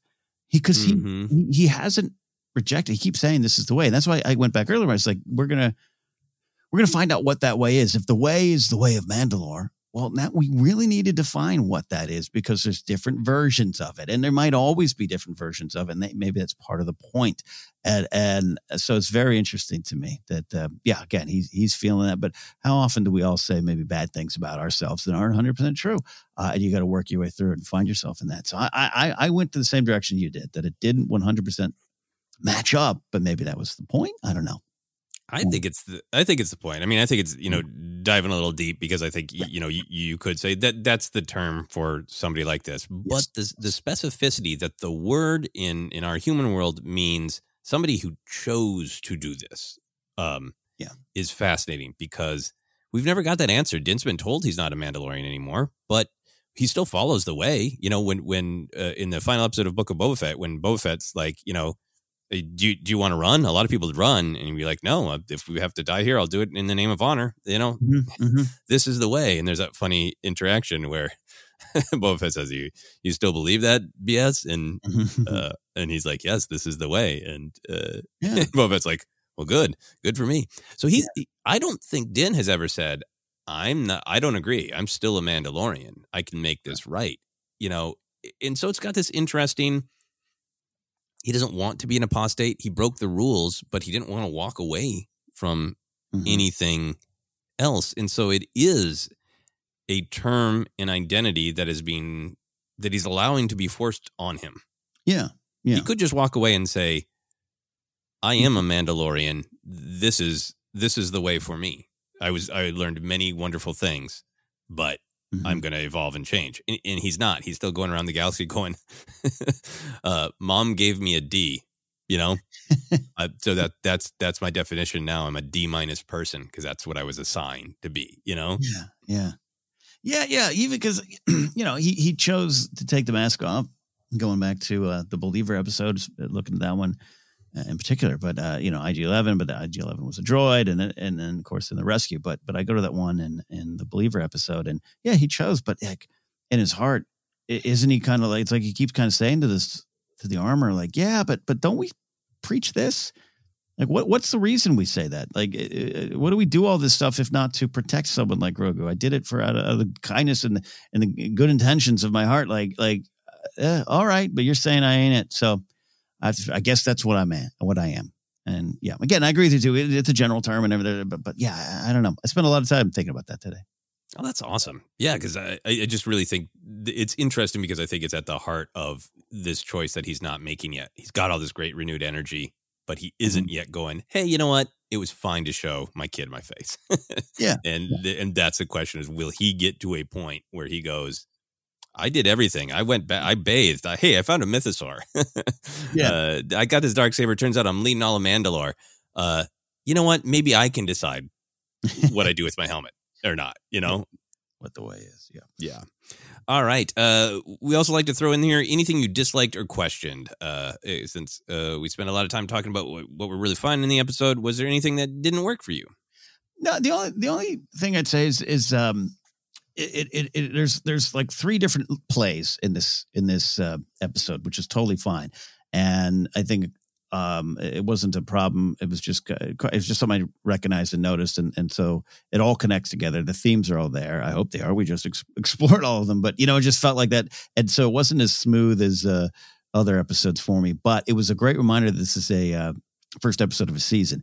And again, to mention Game of Thrones, from two thousand twelve on, every review of the show, of the of this first episodes, legally had to contain the words, it's setting the pieces and putting it on the board, right? Like that that's what you do. And and and I really felt it in this one. Um, and it stood out, but in in looking at it and analyzing it and finding those connections, the episode flowed for me a little bit better on the second viewing.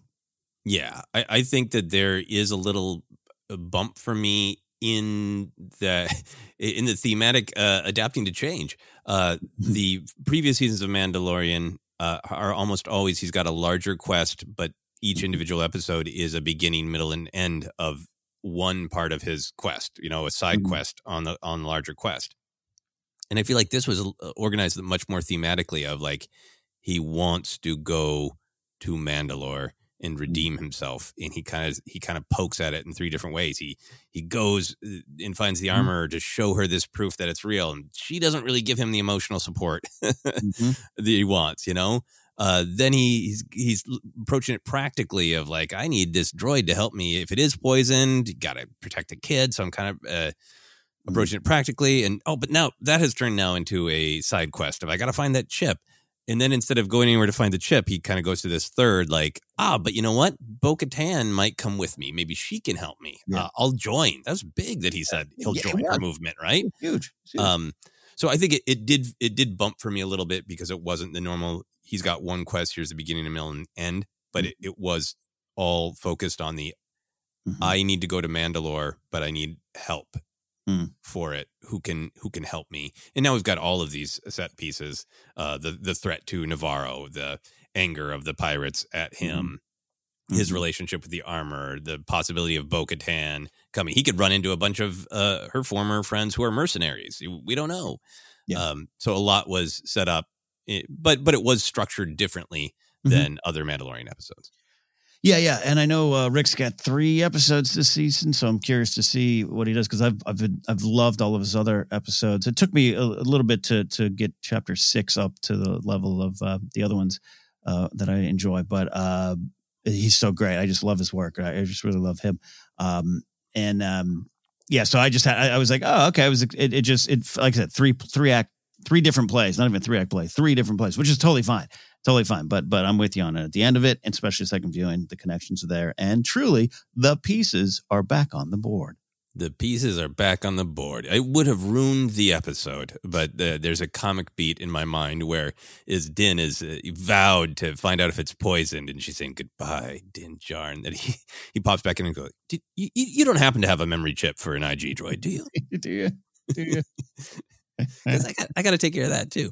Uh, yeah, slim, slim possibility there of, of that happening. Yeah, no, I love Rick uh, Famuyiwa's uh, direction. Every moment feels so confident and mm-hmm. and uh, aware of what that beat is about. Great mix of comedy, action, and setting the the plot and theme table. Much agreed.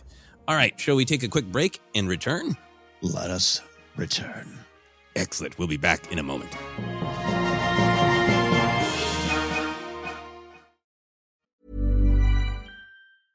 You should celebrate yourself every day, but some days you should celebrate with jewelry. Whether you want to commemorate an unforgettable moment or just bring some added sparkle to your collection, Blue Nile can offer you expert guidance and a wide assortment of jewelry of the highest quality at the best price. Go to Blue Nile dot com today and experience the ease and convenience of shopping Blue Nile, the original online jeweler since nineteen ninety-nine. That's Blue Nile dot com. Blue Nile dot com. Ryan Reynolds here from Mint Mobile. With the price of just about everything going up during inflation, we thought we'd bring our prices down. So to help us, we brought in a reverse auctioneer, which is apparently a thing. Mint Mobile Unlimited Premium Wireless. How to get thirty, thirty, how to get thirty, how to get twenty, twenty, twenty, how to get twenty, twenty, how to get fifteen, fifteen, fifteen, fifteen, just fifteen bucks a month? Sold! Give it a try at mint mobile dot com slash switch. forty-five dollars up front for three months plus taxes and fees. Promoting for new customers for limited time. Unlimited more than forty gigabytes per month. Slows full terms at mint mobile dot com. One size fits all seemed like a good idea for clothes. Nice dress. Uh, it's a it's a t-shirt. Until you tried it on. Same goes for your healthcare. That's why United Healthcare offers a variety of flexible, budget-friendly coverage for medical, vision, dental, and more. So whether you're between jobs, coming off a parent's plan, or even missed open enrollment, you can find the plan that fits you best. Find out more about United Healthcare coverage at U H one dot com. That's U H one dot com. Hi, I'm Daniel, founder of Pretty Litter. Cats and cat owners deserve better than any old-fashioned litter. That's why I teamed up with scientists and veterinarians to create Pretty Litter. Its innovative crystal formula has superior odor control and weighs up to eighty percent less than clay litter. Pretty Litter even monitors health by changing colors to help detect early signs of potential illness. It's the world's smartest kitty litter. Go to pretty litter dot com and use code ACAST for twenty percent off your first order and a free cat toy. Terms and conditions apply. See site for details. This is Paige, the co-host of Giggly Squad, and I want to tell you about a company that I've been loving, Olive and June. Olive and June gives you everything that you need for a salon-quality manicure in one box. And if you break it down, it really comes out to two dollars a manicure, which is absolutely insane. It's also so easy to get salon-worthy nails at home with Olive and June. The difference between how your nails used to look when you did them yourself and now with the Manny system is a complete game changer. The best thing about Olive and June, too, is it's a quick dry. It dries in about one minute, lasts for five days, and full coverage in up to one to two coats. Visit oliveandjune.com slash perfectmanny20 for twenty percent off your first system. That's oliveandjune.com slash perfectmanny20 for twenty percent off your first system. Wow. Nice. Yeah. What you're hearing are the sounds of people everywhere putting on Bombas socks, underwear, and T-shirts made from absurdly soft materials that feel like plush clouds. Yeah, that plush. And the best part? For every item you purchase, Bombas donates another to someone facing homelessness. Bombas. Big comfort for everyone. Go to bombas.com slash ACAST and use code ACAST for twenty percent off your first purchase. That's bombas.com slash ACAST. Code ACAST.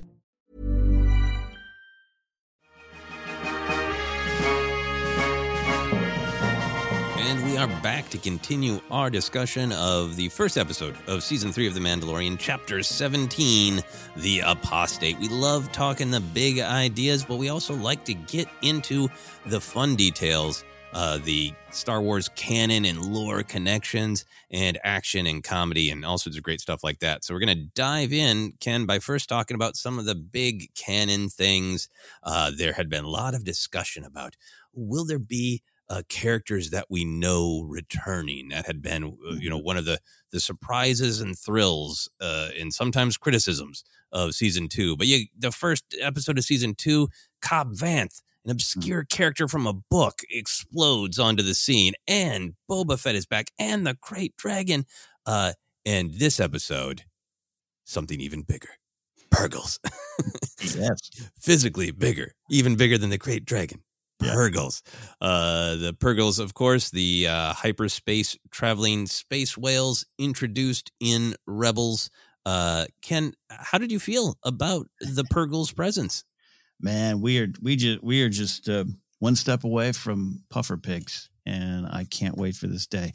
Uh, I loved it. It was a beautiful scene. For those who uh, may be listening to uh, only listened to Force Center the last couple of years, or just haven't followed my journey around this uh, hellscape that is digital media. Um, I, I, I was at, in the past, I think perhaps a little outspoken about the space whales, but I, I to clarify it, and, and and time has changed my perspective on it without a doubt. Much like the puffer pigs, uh, I, I do love them more than I did back uh, when they showed up.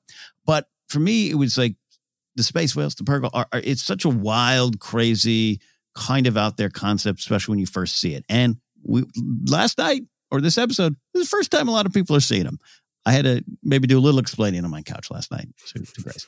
Um, and and I think my, my point was there was a point there was a time where where Dave was being crowned king, um, as happens, uh, and, and this is around Rebels, and um, people wanted him in the films and stuff. And hey, look, we're we're here. Here's where we are. But I think I I, I fought against it of like, hey, you, you're all rejecting episode seven for whatever reasons.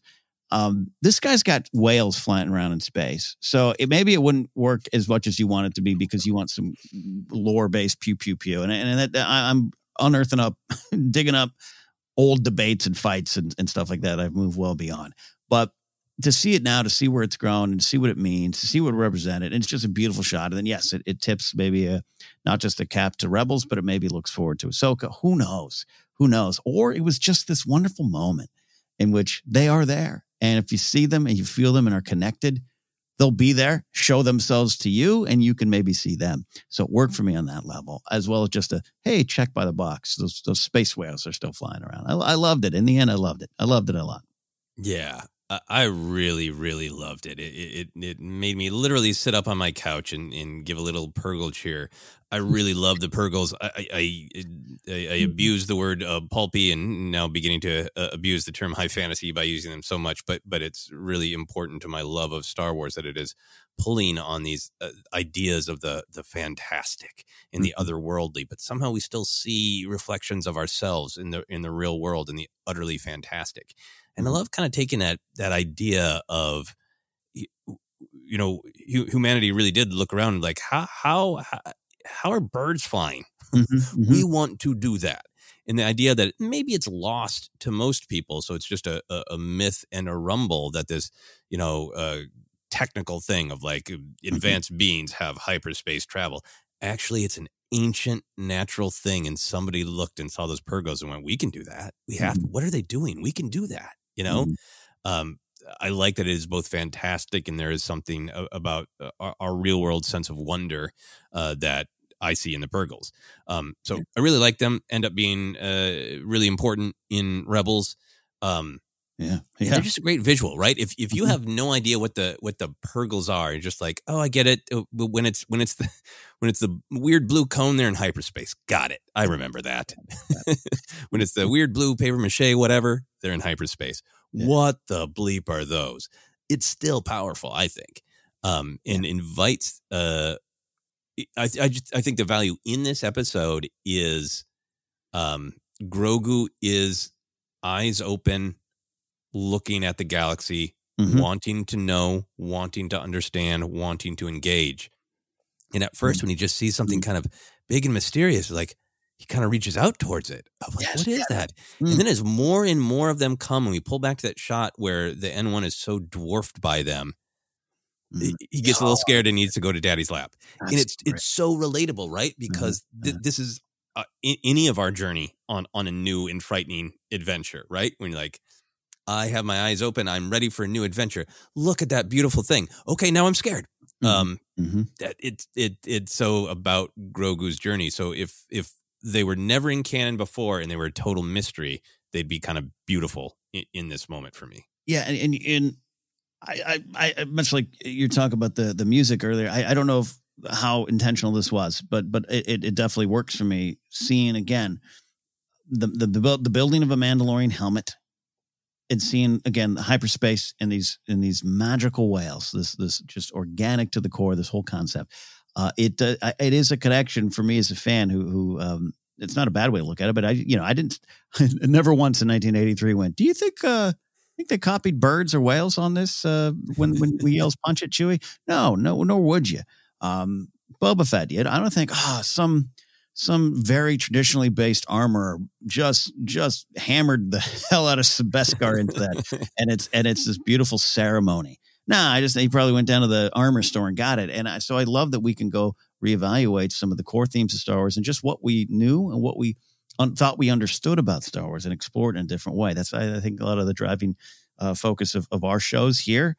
Uh, and I think I hope that works for folks because again, I get it. I, I, I I'm a space whale guy, right? Uh, hashtag why, and and and to actually stop and analyze the why of it, not like what is what is what's going on here. To analyze what does it mean. I love that. I love that shot. Shot beautifully. Dean Cundy uh, doing the cinematography here. Legend, mm-hmm. of course, returning to he's done some work here before for Star Wars.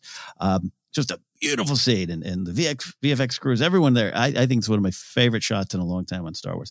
And and and to your point, it's it's like a chihuahua in a rainstorm. I want to go outside. Oh no, that's too much for me, Dad. I deal with that. I've been dealing with that three four days. So, uh, and yes, we call Francis our chihuahua, our little baby Grogu. So um, everything about it. So happy, so happy to see it. Yeah, I relate to the chihuahuas as well. I had to go out in the rain, and I was not happy about it. Um, I, but I so so if that's all it is, that's great. But there's also that little. Th- this episode didn't spend as much time on, on Grogu's abilities. He he seemed more confident. Uh, we'll talk about some of his his force use.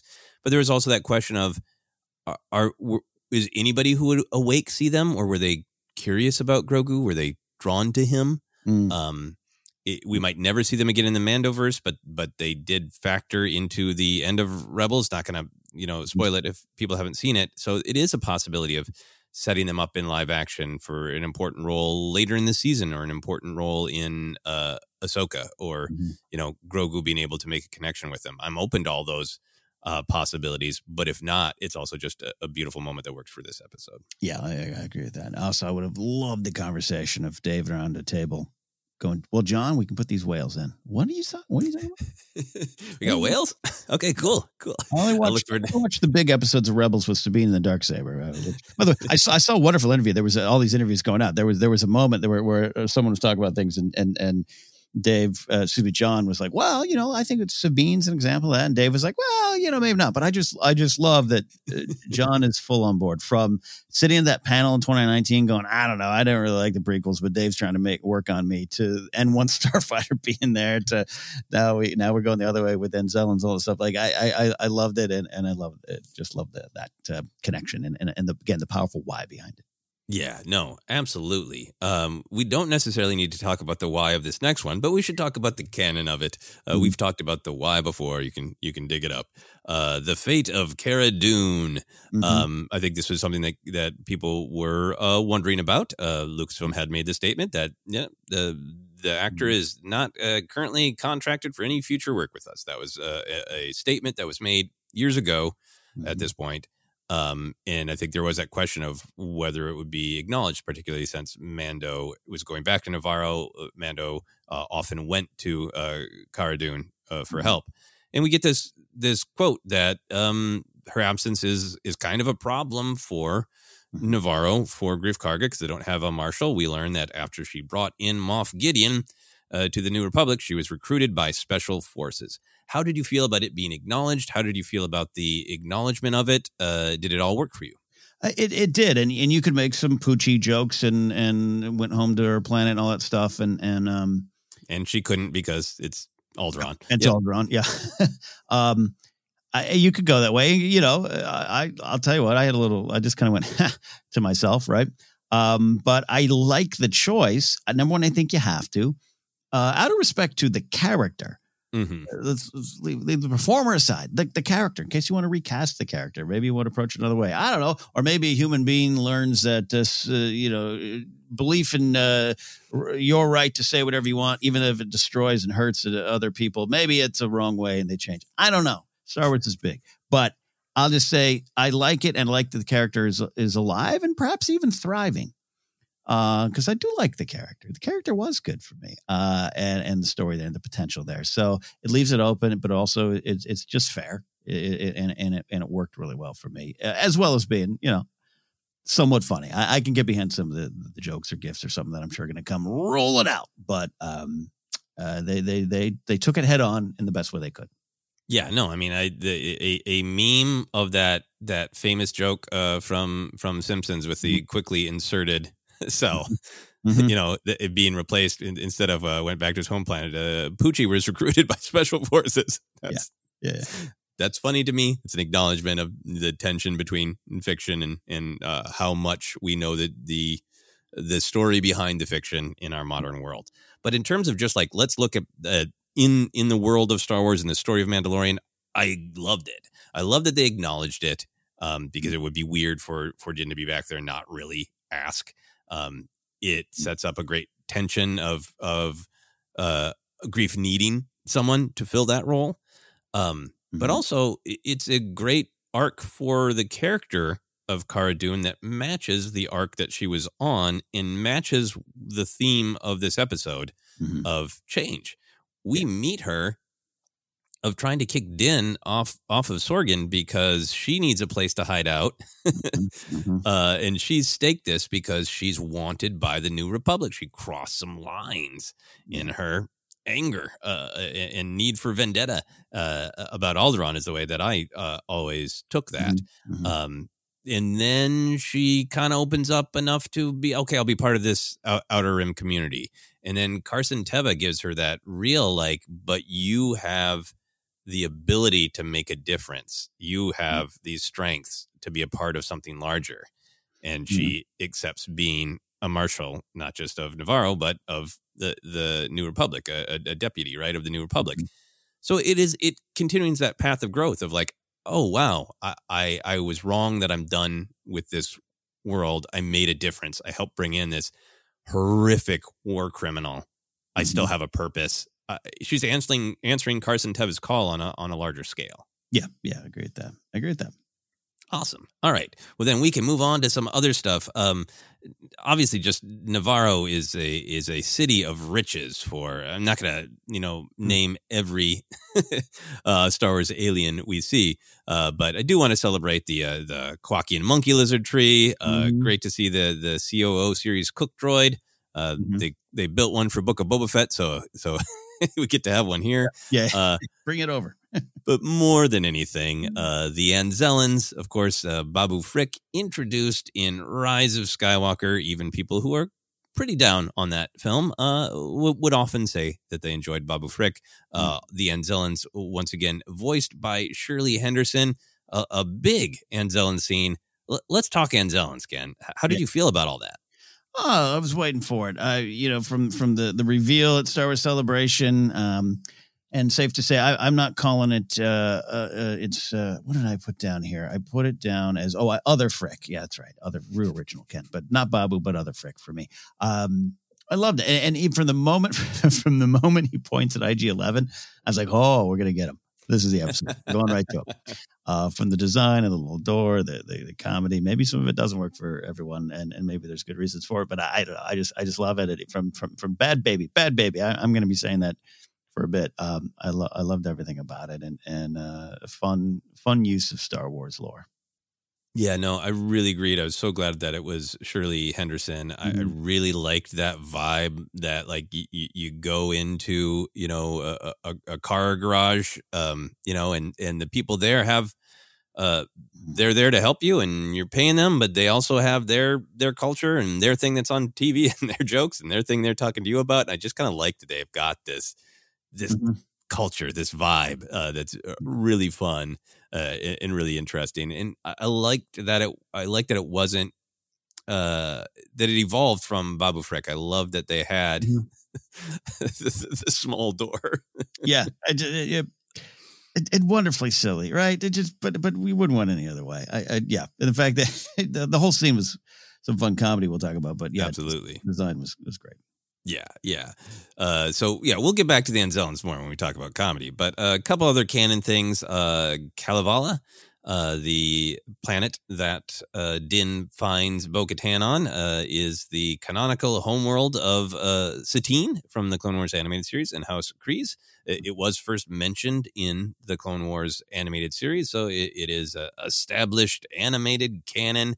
Um, mm-hmm. I really liked the design of the Mandalorian castle. I kind of thought like some of the beams and the architecture outside echoed the hilt of the Darksaber and, mm-hmm. and all of it. It was very reminiscent of, uh, of the throne room on, on Sundari and, you Absolutely. know, different, mm-hmm. uh, Mandalorian architecture. So any thoughts about that? I, I, I, I was amused by that's a Mandalorian castle. Like how many other, there's Fortress Vader in this. I don't know a lot of other castles in Star Wars, but no, I love that. No. And I love the, it was, um, there's a great shot, uh, talking about uh, just how, how the, um, the the technology and all this continues to improve. There's a great shot when he's flying in. It just looks so real. No other ways for describe it. Of, of the N one flying in through the rain, through the clouds, heading towards the castle. It was a great little Star Wars moment. Yeah. And just for me, it's that beautiful, delicious Star Wars genre stew of we, we go from pirates to a sci-fi mm-hmm. castle, you know, it's yeah. uh, just great. Uh, so yeah, I, I was really excited by it, excited to, to remember that it was connected to Clone Wars and uh, mm-hmm. hoping for more uh, House Kreese and, and Satine connections as we go on.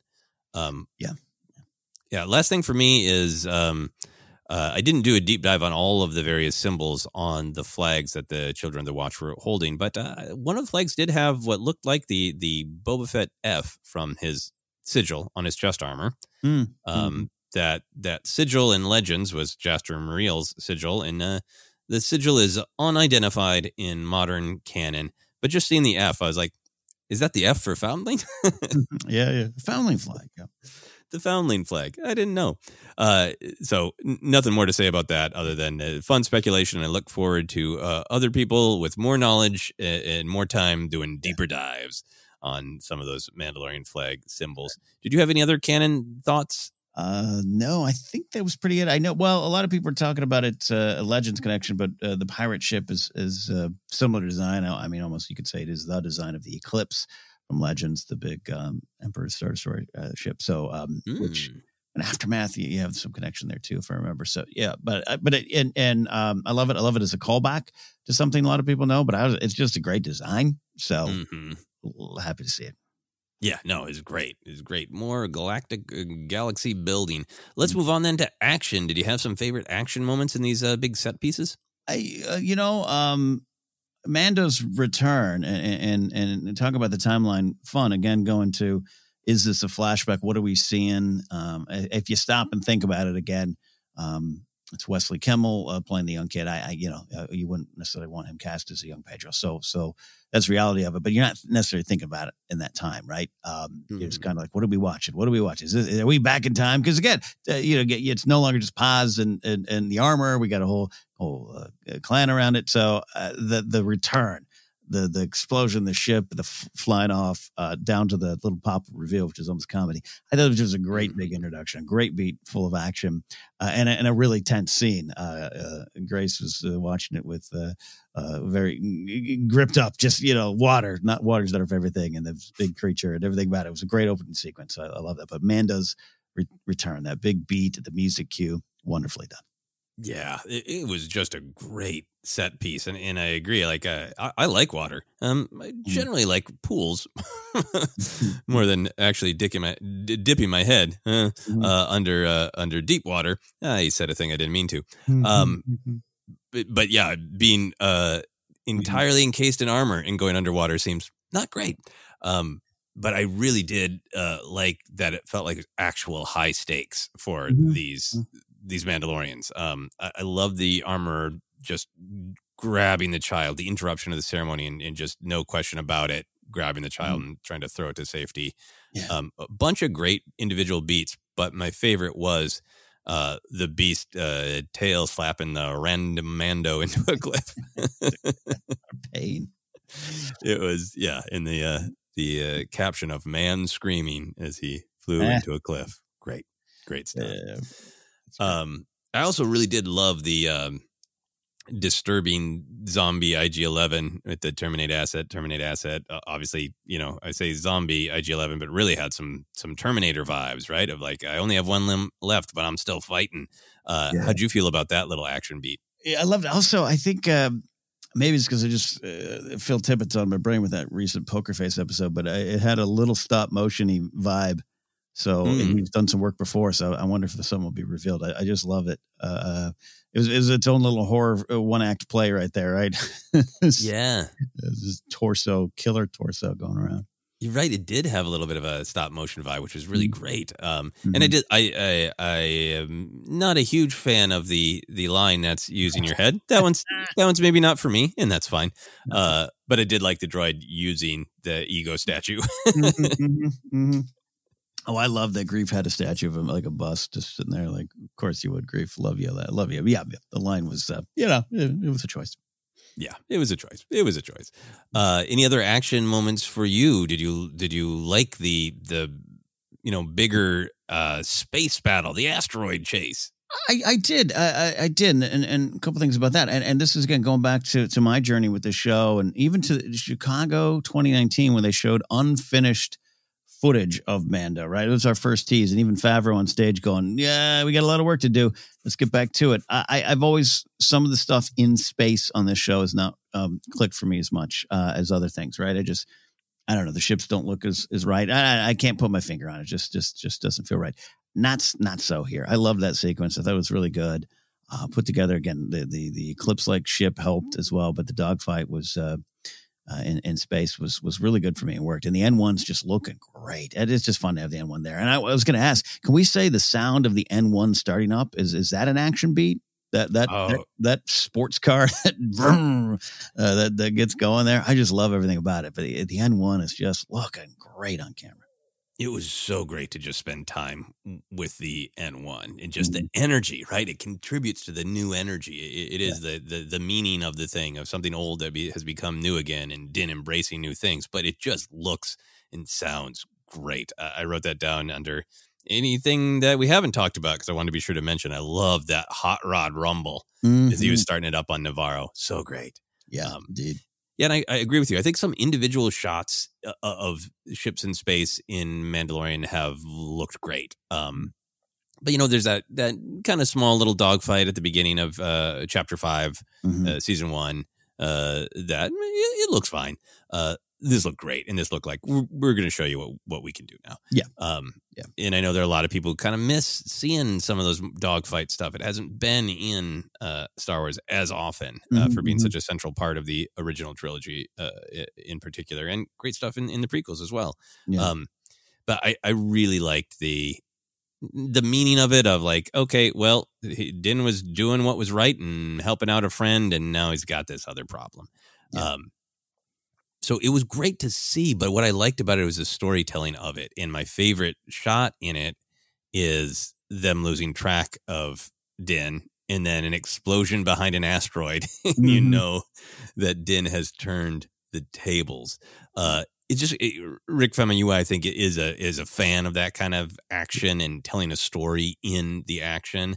Uh, but it really just it, it evokes um, what what Rick Famuyiwa did with Din in the episode one episode uh, or season one episode, The Prisoner, right? Mm-hmm. Of totally making him kind of scary, right? Yep. Making you think like, oh, he's kind of in danger. Oh no! And it goes back to uh, early stuff that the armorer said of like to to.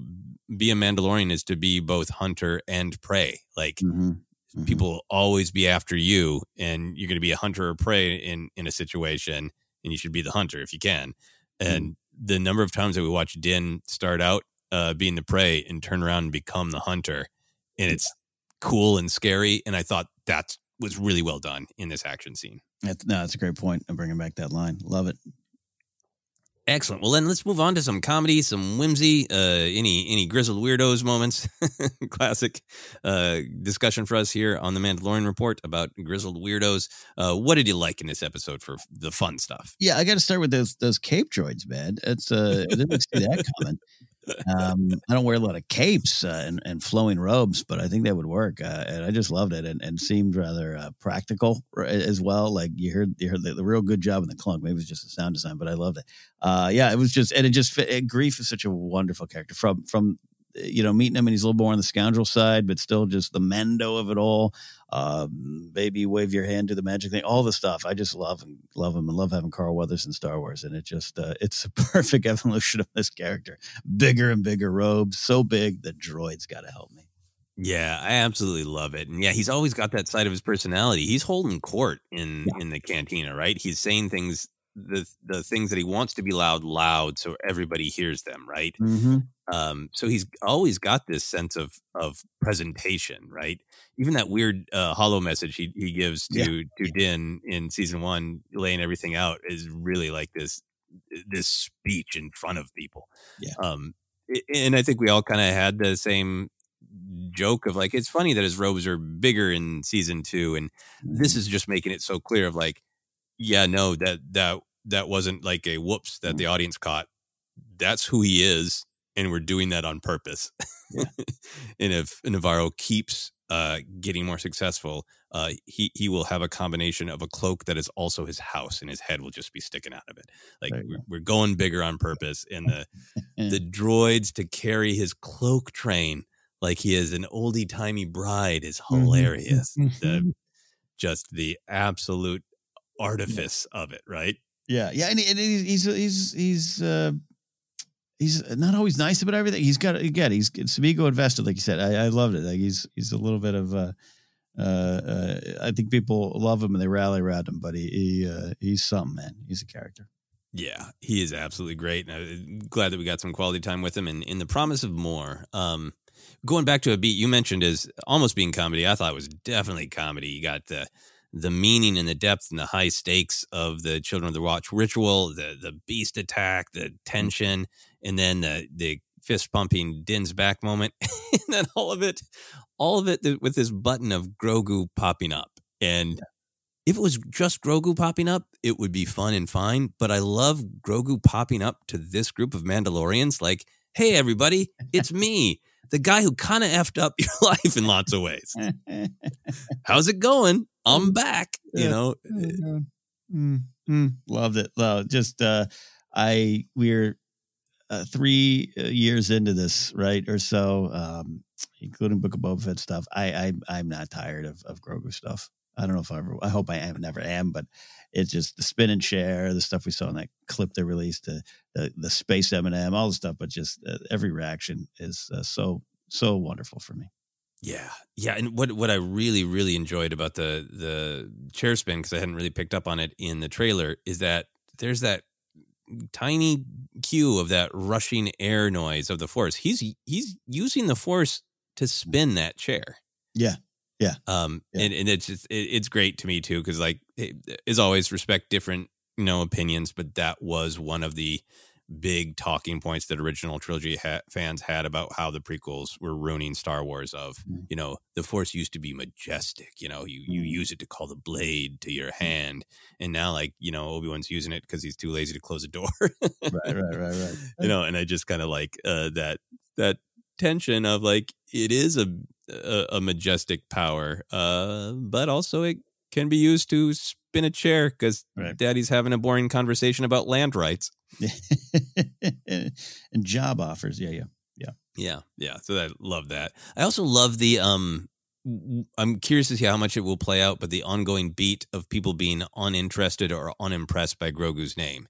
Uh, I love because it. Yeah. yeah, when Pelly finds out, she's like, I'm not calling you that. And then this, this grief beat, you like this grief beat? I really did. I, I had to, kind of forgot about the Pelly one until uh, I completed my rewatch just last night of all the uh, Boba Fett episodes. I love it. I just, uh, his name is Grogu. If you say so. just, it's, what? Oh, if you say so. Just uh, entirely disinterested in it. Whatever. Fine. Mm-hmm. Yeah. That was great. Um, obviously, ton of great comment. comedy with the Anzellans, but what, what moments or lines spoke to you?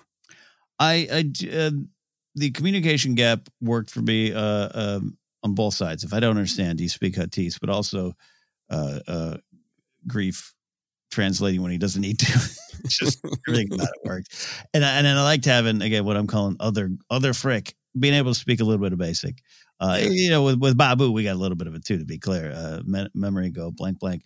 But like, I just, I don't, I don't know. Some, I, I like that the, this is kind of leader of the pack, and no, I got it. I can speak to the customer. I, I just, the beat of it is, it, it worked for me. The, the the big hug, I'm sure we'll mention Grogu hug, hugging him, uh, was, was just wonderful. Uh, it, it's joy. I like a little mm-hmm. joy in my Star Wars. Yeah, no, I agree with you. And, and I do like, you know, their style of language, the no squeezy and deboken, deboken, mm-hmm. uh, to, to just, Uh, communicate that I G eleven is broken. Uh, but I think I, I most enjoyed their attitude and the comedy of their attitude, right? Of, in theory, they're, you know, a business, right? Yeah. Uh, and I love the shot when Din realizes uh, that the door is down there and looks down. Got this little shirtless hands on going, what do you want? What do you want? What do you want? Uh, and then uh, the line where Din is saying, but I want this one. He's my friend. And the, yeah. the lead Anselm says, it's not a friend anymore. Yeah. And then you just hear all of them laugh, right? That's that moment of, uh, it, it kind of cruel, but that's that moment of community, right? Of yeah. Like, yeah, yeah. Well, it, um, it might be your favorite car, but it's not going to be anymore because it doesn't run, you know? It's, it's a little Office Space energy. Uh, not going to work here anymore. Yeah. yeah. Yeah. So I loved all that stuff. Mm-hmm. Uh, let's talk about the, the, the squeeze, the, the child Grogu hugging. How'd you feel about that? I mean, come on. You, uh, that's what you wanted. Give us what we want. Grogu hugging cute things. Like, let's do it. I loved it. I loved yeah, it. Yeah, I loved it too, because I think it was, we have that line from, from Din saying, I'm sorry, he's young. It's like Grogu is growing a lot, but that's kind of a clear stamp of like, he is still a toddler, right? And he, mm-hmm, mm-hmm. it's an evolution in that he didn't try to eat them. yeah. Yeah. Yeah. Yeah. Yeah. Yeah. But he wants to play with them. And it's just a fun beat on like this little guy going through the galaxy. Everybody is always looking down at him and patting his mm-hmm. head and cooing about how, you know, cute he is. And like here he finally sees somebody smaller than him. Yeah. Yeah. I, I yeah. Yeah. Yeah. I did, all this made me think though, I do want Macaroon Kid back. Oh yeah. Um, an update to the story. Like maybe he and Grogu share macaroons. Oh, that'd be great. In the and we can, you know, settle the time uh, argument by seeing how old that kid is. How old he is. He's a forty-five-year-old male. Yeah, yeah. You took my macaroons and you ruined me, kid. Back in the uh, day. Any other uh, moments of comedy or whimsy? Uh, I think that was about it. There. Oh, oh, oh here's what I, I noted. Uh, so we talked about the I G eleven returning and the actions out of it. And I, I think it, even though I, in the back of my head, I, I, I probably knew uh, the Anzellans were on their way to do something with um, I G eleven. I, I thought it played really well. Beautiful music, the magic, the hand, and your buddy I G eleven's back. Only he's going to try to kill Grogu. I, I thought all that kind of worked well. Yeah, no, it re- really did work from like, oh, the beauty of the possibility of rebirth to the horror is mm-hmm. a great, a great switch. Mm-hmm. Is there anything in this premiere that we haven't talked about that you wanted to address? No, I think uh, I think we hit it all pretty uh, good here. It's good to have him back. Uh, big Star Wars night, the Bad Batch stuff. Uh, our review coming out on that as well. So it's a lot of fun out there, and this episode delivered. Yeah, absolutely. The last thing for me uh, is I really, really like the change that has happened with Brendan Wayne and Lateef Crowder, who yeah. do so much of the the work uh, of physically being the Mandalorian, uh, along with Din Djarin. That that had been a shift where they. Uh, brought Brendan Wayne and Lateef Crowder out at Star Wars Celebration uh, in uh, in Anaheim, and and everybody made a big deal of like Pedro Pascal saying, "The three of us do this," right? Mm-hmm. So to see them bumped up from the very small credits to the main credits, um, yeah. it, it, I thought that was great. No, it's great, and and and you know, um, the performers are actors, but they're they're also you know they're stunt performers, which is often a, a group in Hollywood that doesn't get the respect uh, and support. Um, mm-hmm. And I think, and they, they've been good. Even Book of Boba Fett was all the way through a lot of the, a lot of stunt performers and, and, and on camera speaking roles. And all, like, it's been fun. So uh, I loved it and, and well-deserved.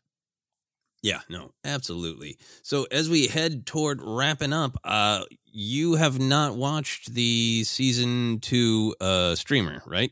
I have not. And uh, you, you choose episode two. Sorry. Yeah, yeah. You can choose not to believe me, but you can ask my mom every year for Christmas up until the time I moved out of my house. She about three days four before Christmas, three or four days would be like, "Hey, we, you want to open up some gifts?" And I'd be like, "Nah, wait for Christmas morning." I swear to you, I swear to you.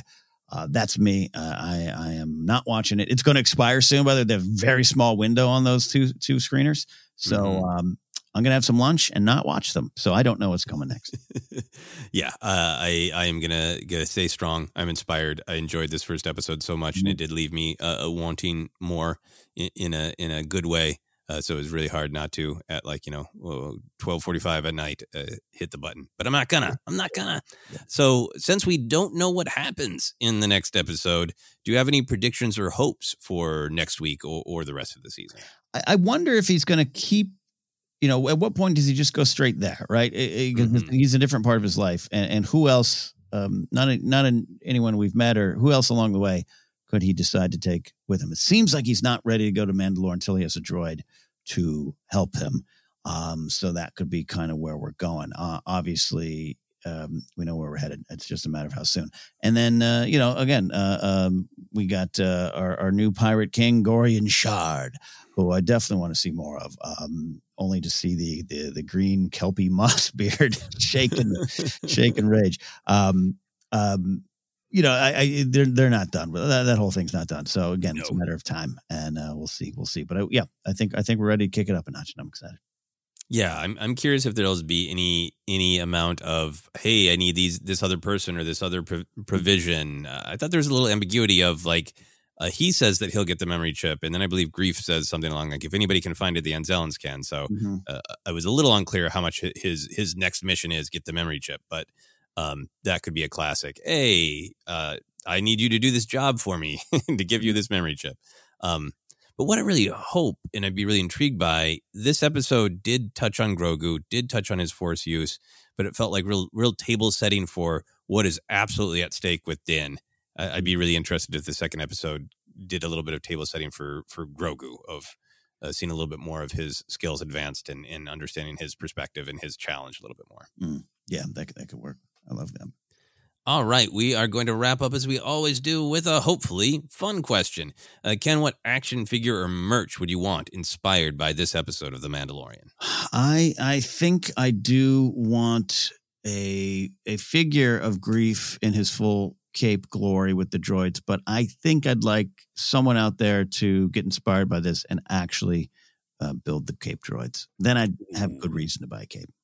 Oh, oh! What do you think are the possibilities of Star Wars Celebration having uh, some oh, some yeah. cape droids? oh yeah, you got you got to get building fast.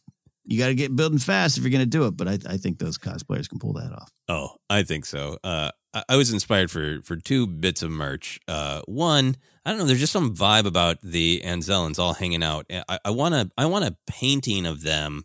Uh, maybe just playing a game in the style of dogs playing poker. It just seems like they would fit into that kind mm. of painting. Yeah, I'll take that. That's great.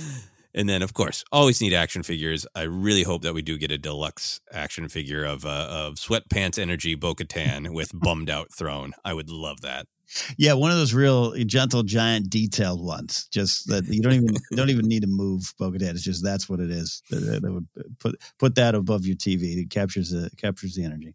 Yeah, the vintage and the Black Series, you know, figures are are are beloved by people who really want lots of articulation, so they can, you know, pose the characters in action mm-hmm. poses. And I love the idea of a, a really well articulated Bo-Katan figure, so you can drape her legs yeah. over the throne there. Yeah, that'd be great. In that depressed way she is she is sitting. All right, that is our big look at this first episode of season three. Ken, where can people find us? Hey, here's where you can find us. Uh, you can find us on Twitter at Force Center Pod. We're on uh, Hive Social if you're there at Force Center. We're on Facebook and Instagram. Facebook is Force Center Podcast, and we are on YouTube. Hey, we're enjoying uh, a lot of you uh, jumping over there with us, subscribing. Uh, we have uh, episodes, uh, figure fights, uh, essays. Uh, we got shorts, a lot of things uh, heading over there. So, uh, Head uh, going on with this. So head on over there to YouTube if you would like. Merch is available at tpublic.com slash user slash Force Center. You can find the podcast in a lot of different spots, including Acast, Apple Podcasts, Google Podcasts. Just search, you'll find us.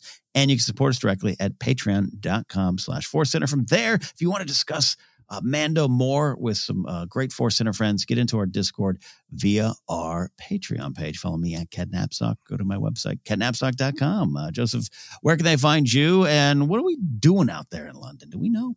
Yeah, what are we doing? What are we doing? Well, you can uh, find me on all the social media is at Joseph Scrimshaw. And while you're checking out the Force Center YouTube, you can check out my YouTube channel. Got a lot of uh, comedy and short films and more coming there.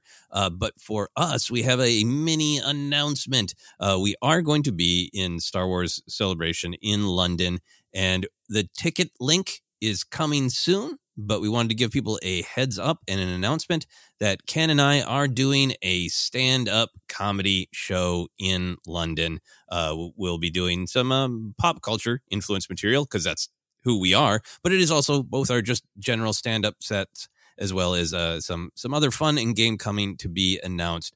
That show is going to be on Sunday, April ninth in London. Sunday, April ninth. Ticket link coming very soon if you're interested in that. Anything else to say about that one, Ken? I cannot wait. It's going to be so much fun to be uh, live in London with all of you. So details, uh, more details coming and where you can get the tickets, like Joseph said. But see you there. Yeah, coming soon. See you there. But that is it for this episode. So for myself, for Ken, for Greef Karga's Cape Cloak Droids, this has been The Mandalorian Report.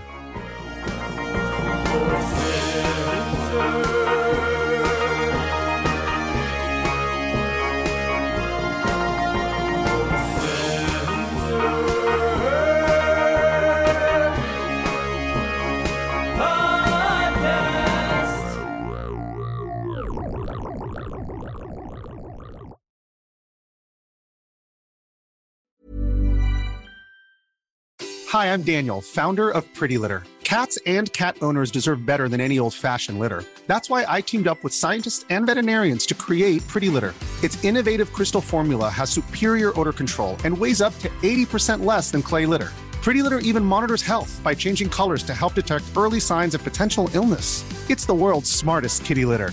Go to pretty litter dot com and use code ACAST for twenty percent off your first order and a free cat toy. Terms and conditions apply. See site for details. Even when we're on a budget, we still deserve nice things. Quince is a place to scoop up stunning high-end goods for fifty to eighty percent less than similar brands. They have buttery soft cashmere sweaters starting at fifty dollars, luxurious Italian leather bags, and so much more.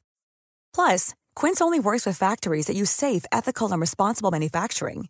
Get the high-end goods you'll love without the high price tag with Quince. Go to quince dot com slash style for free shipping and three sixty-five day returns.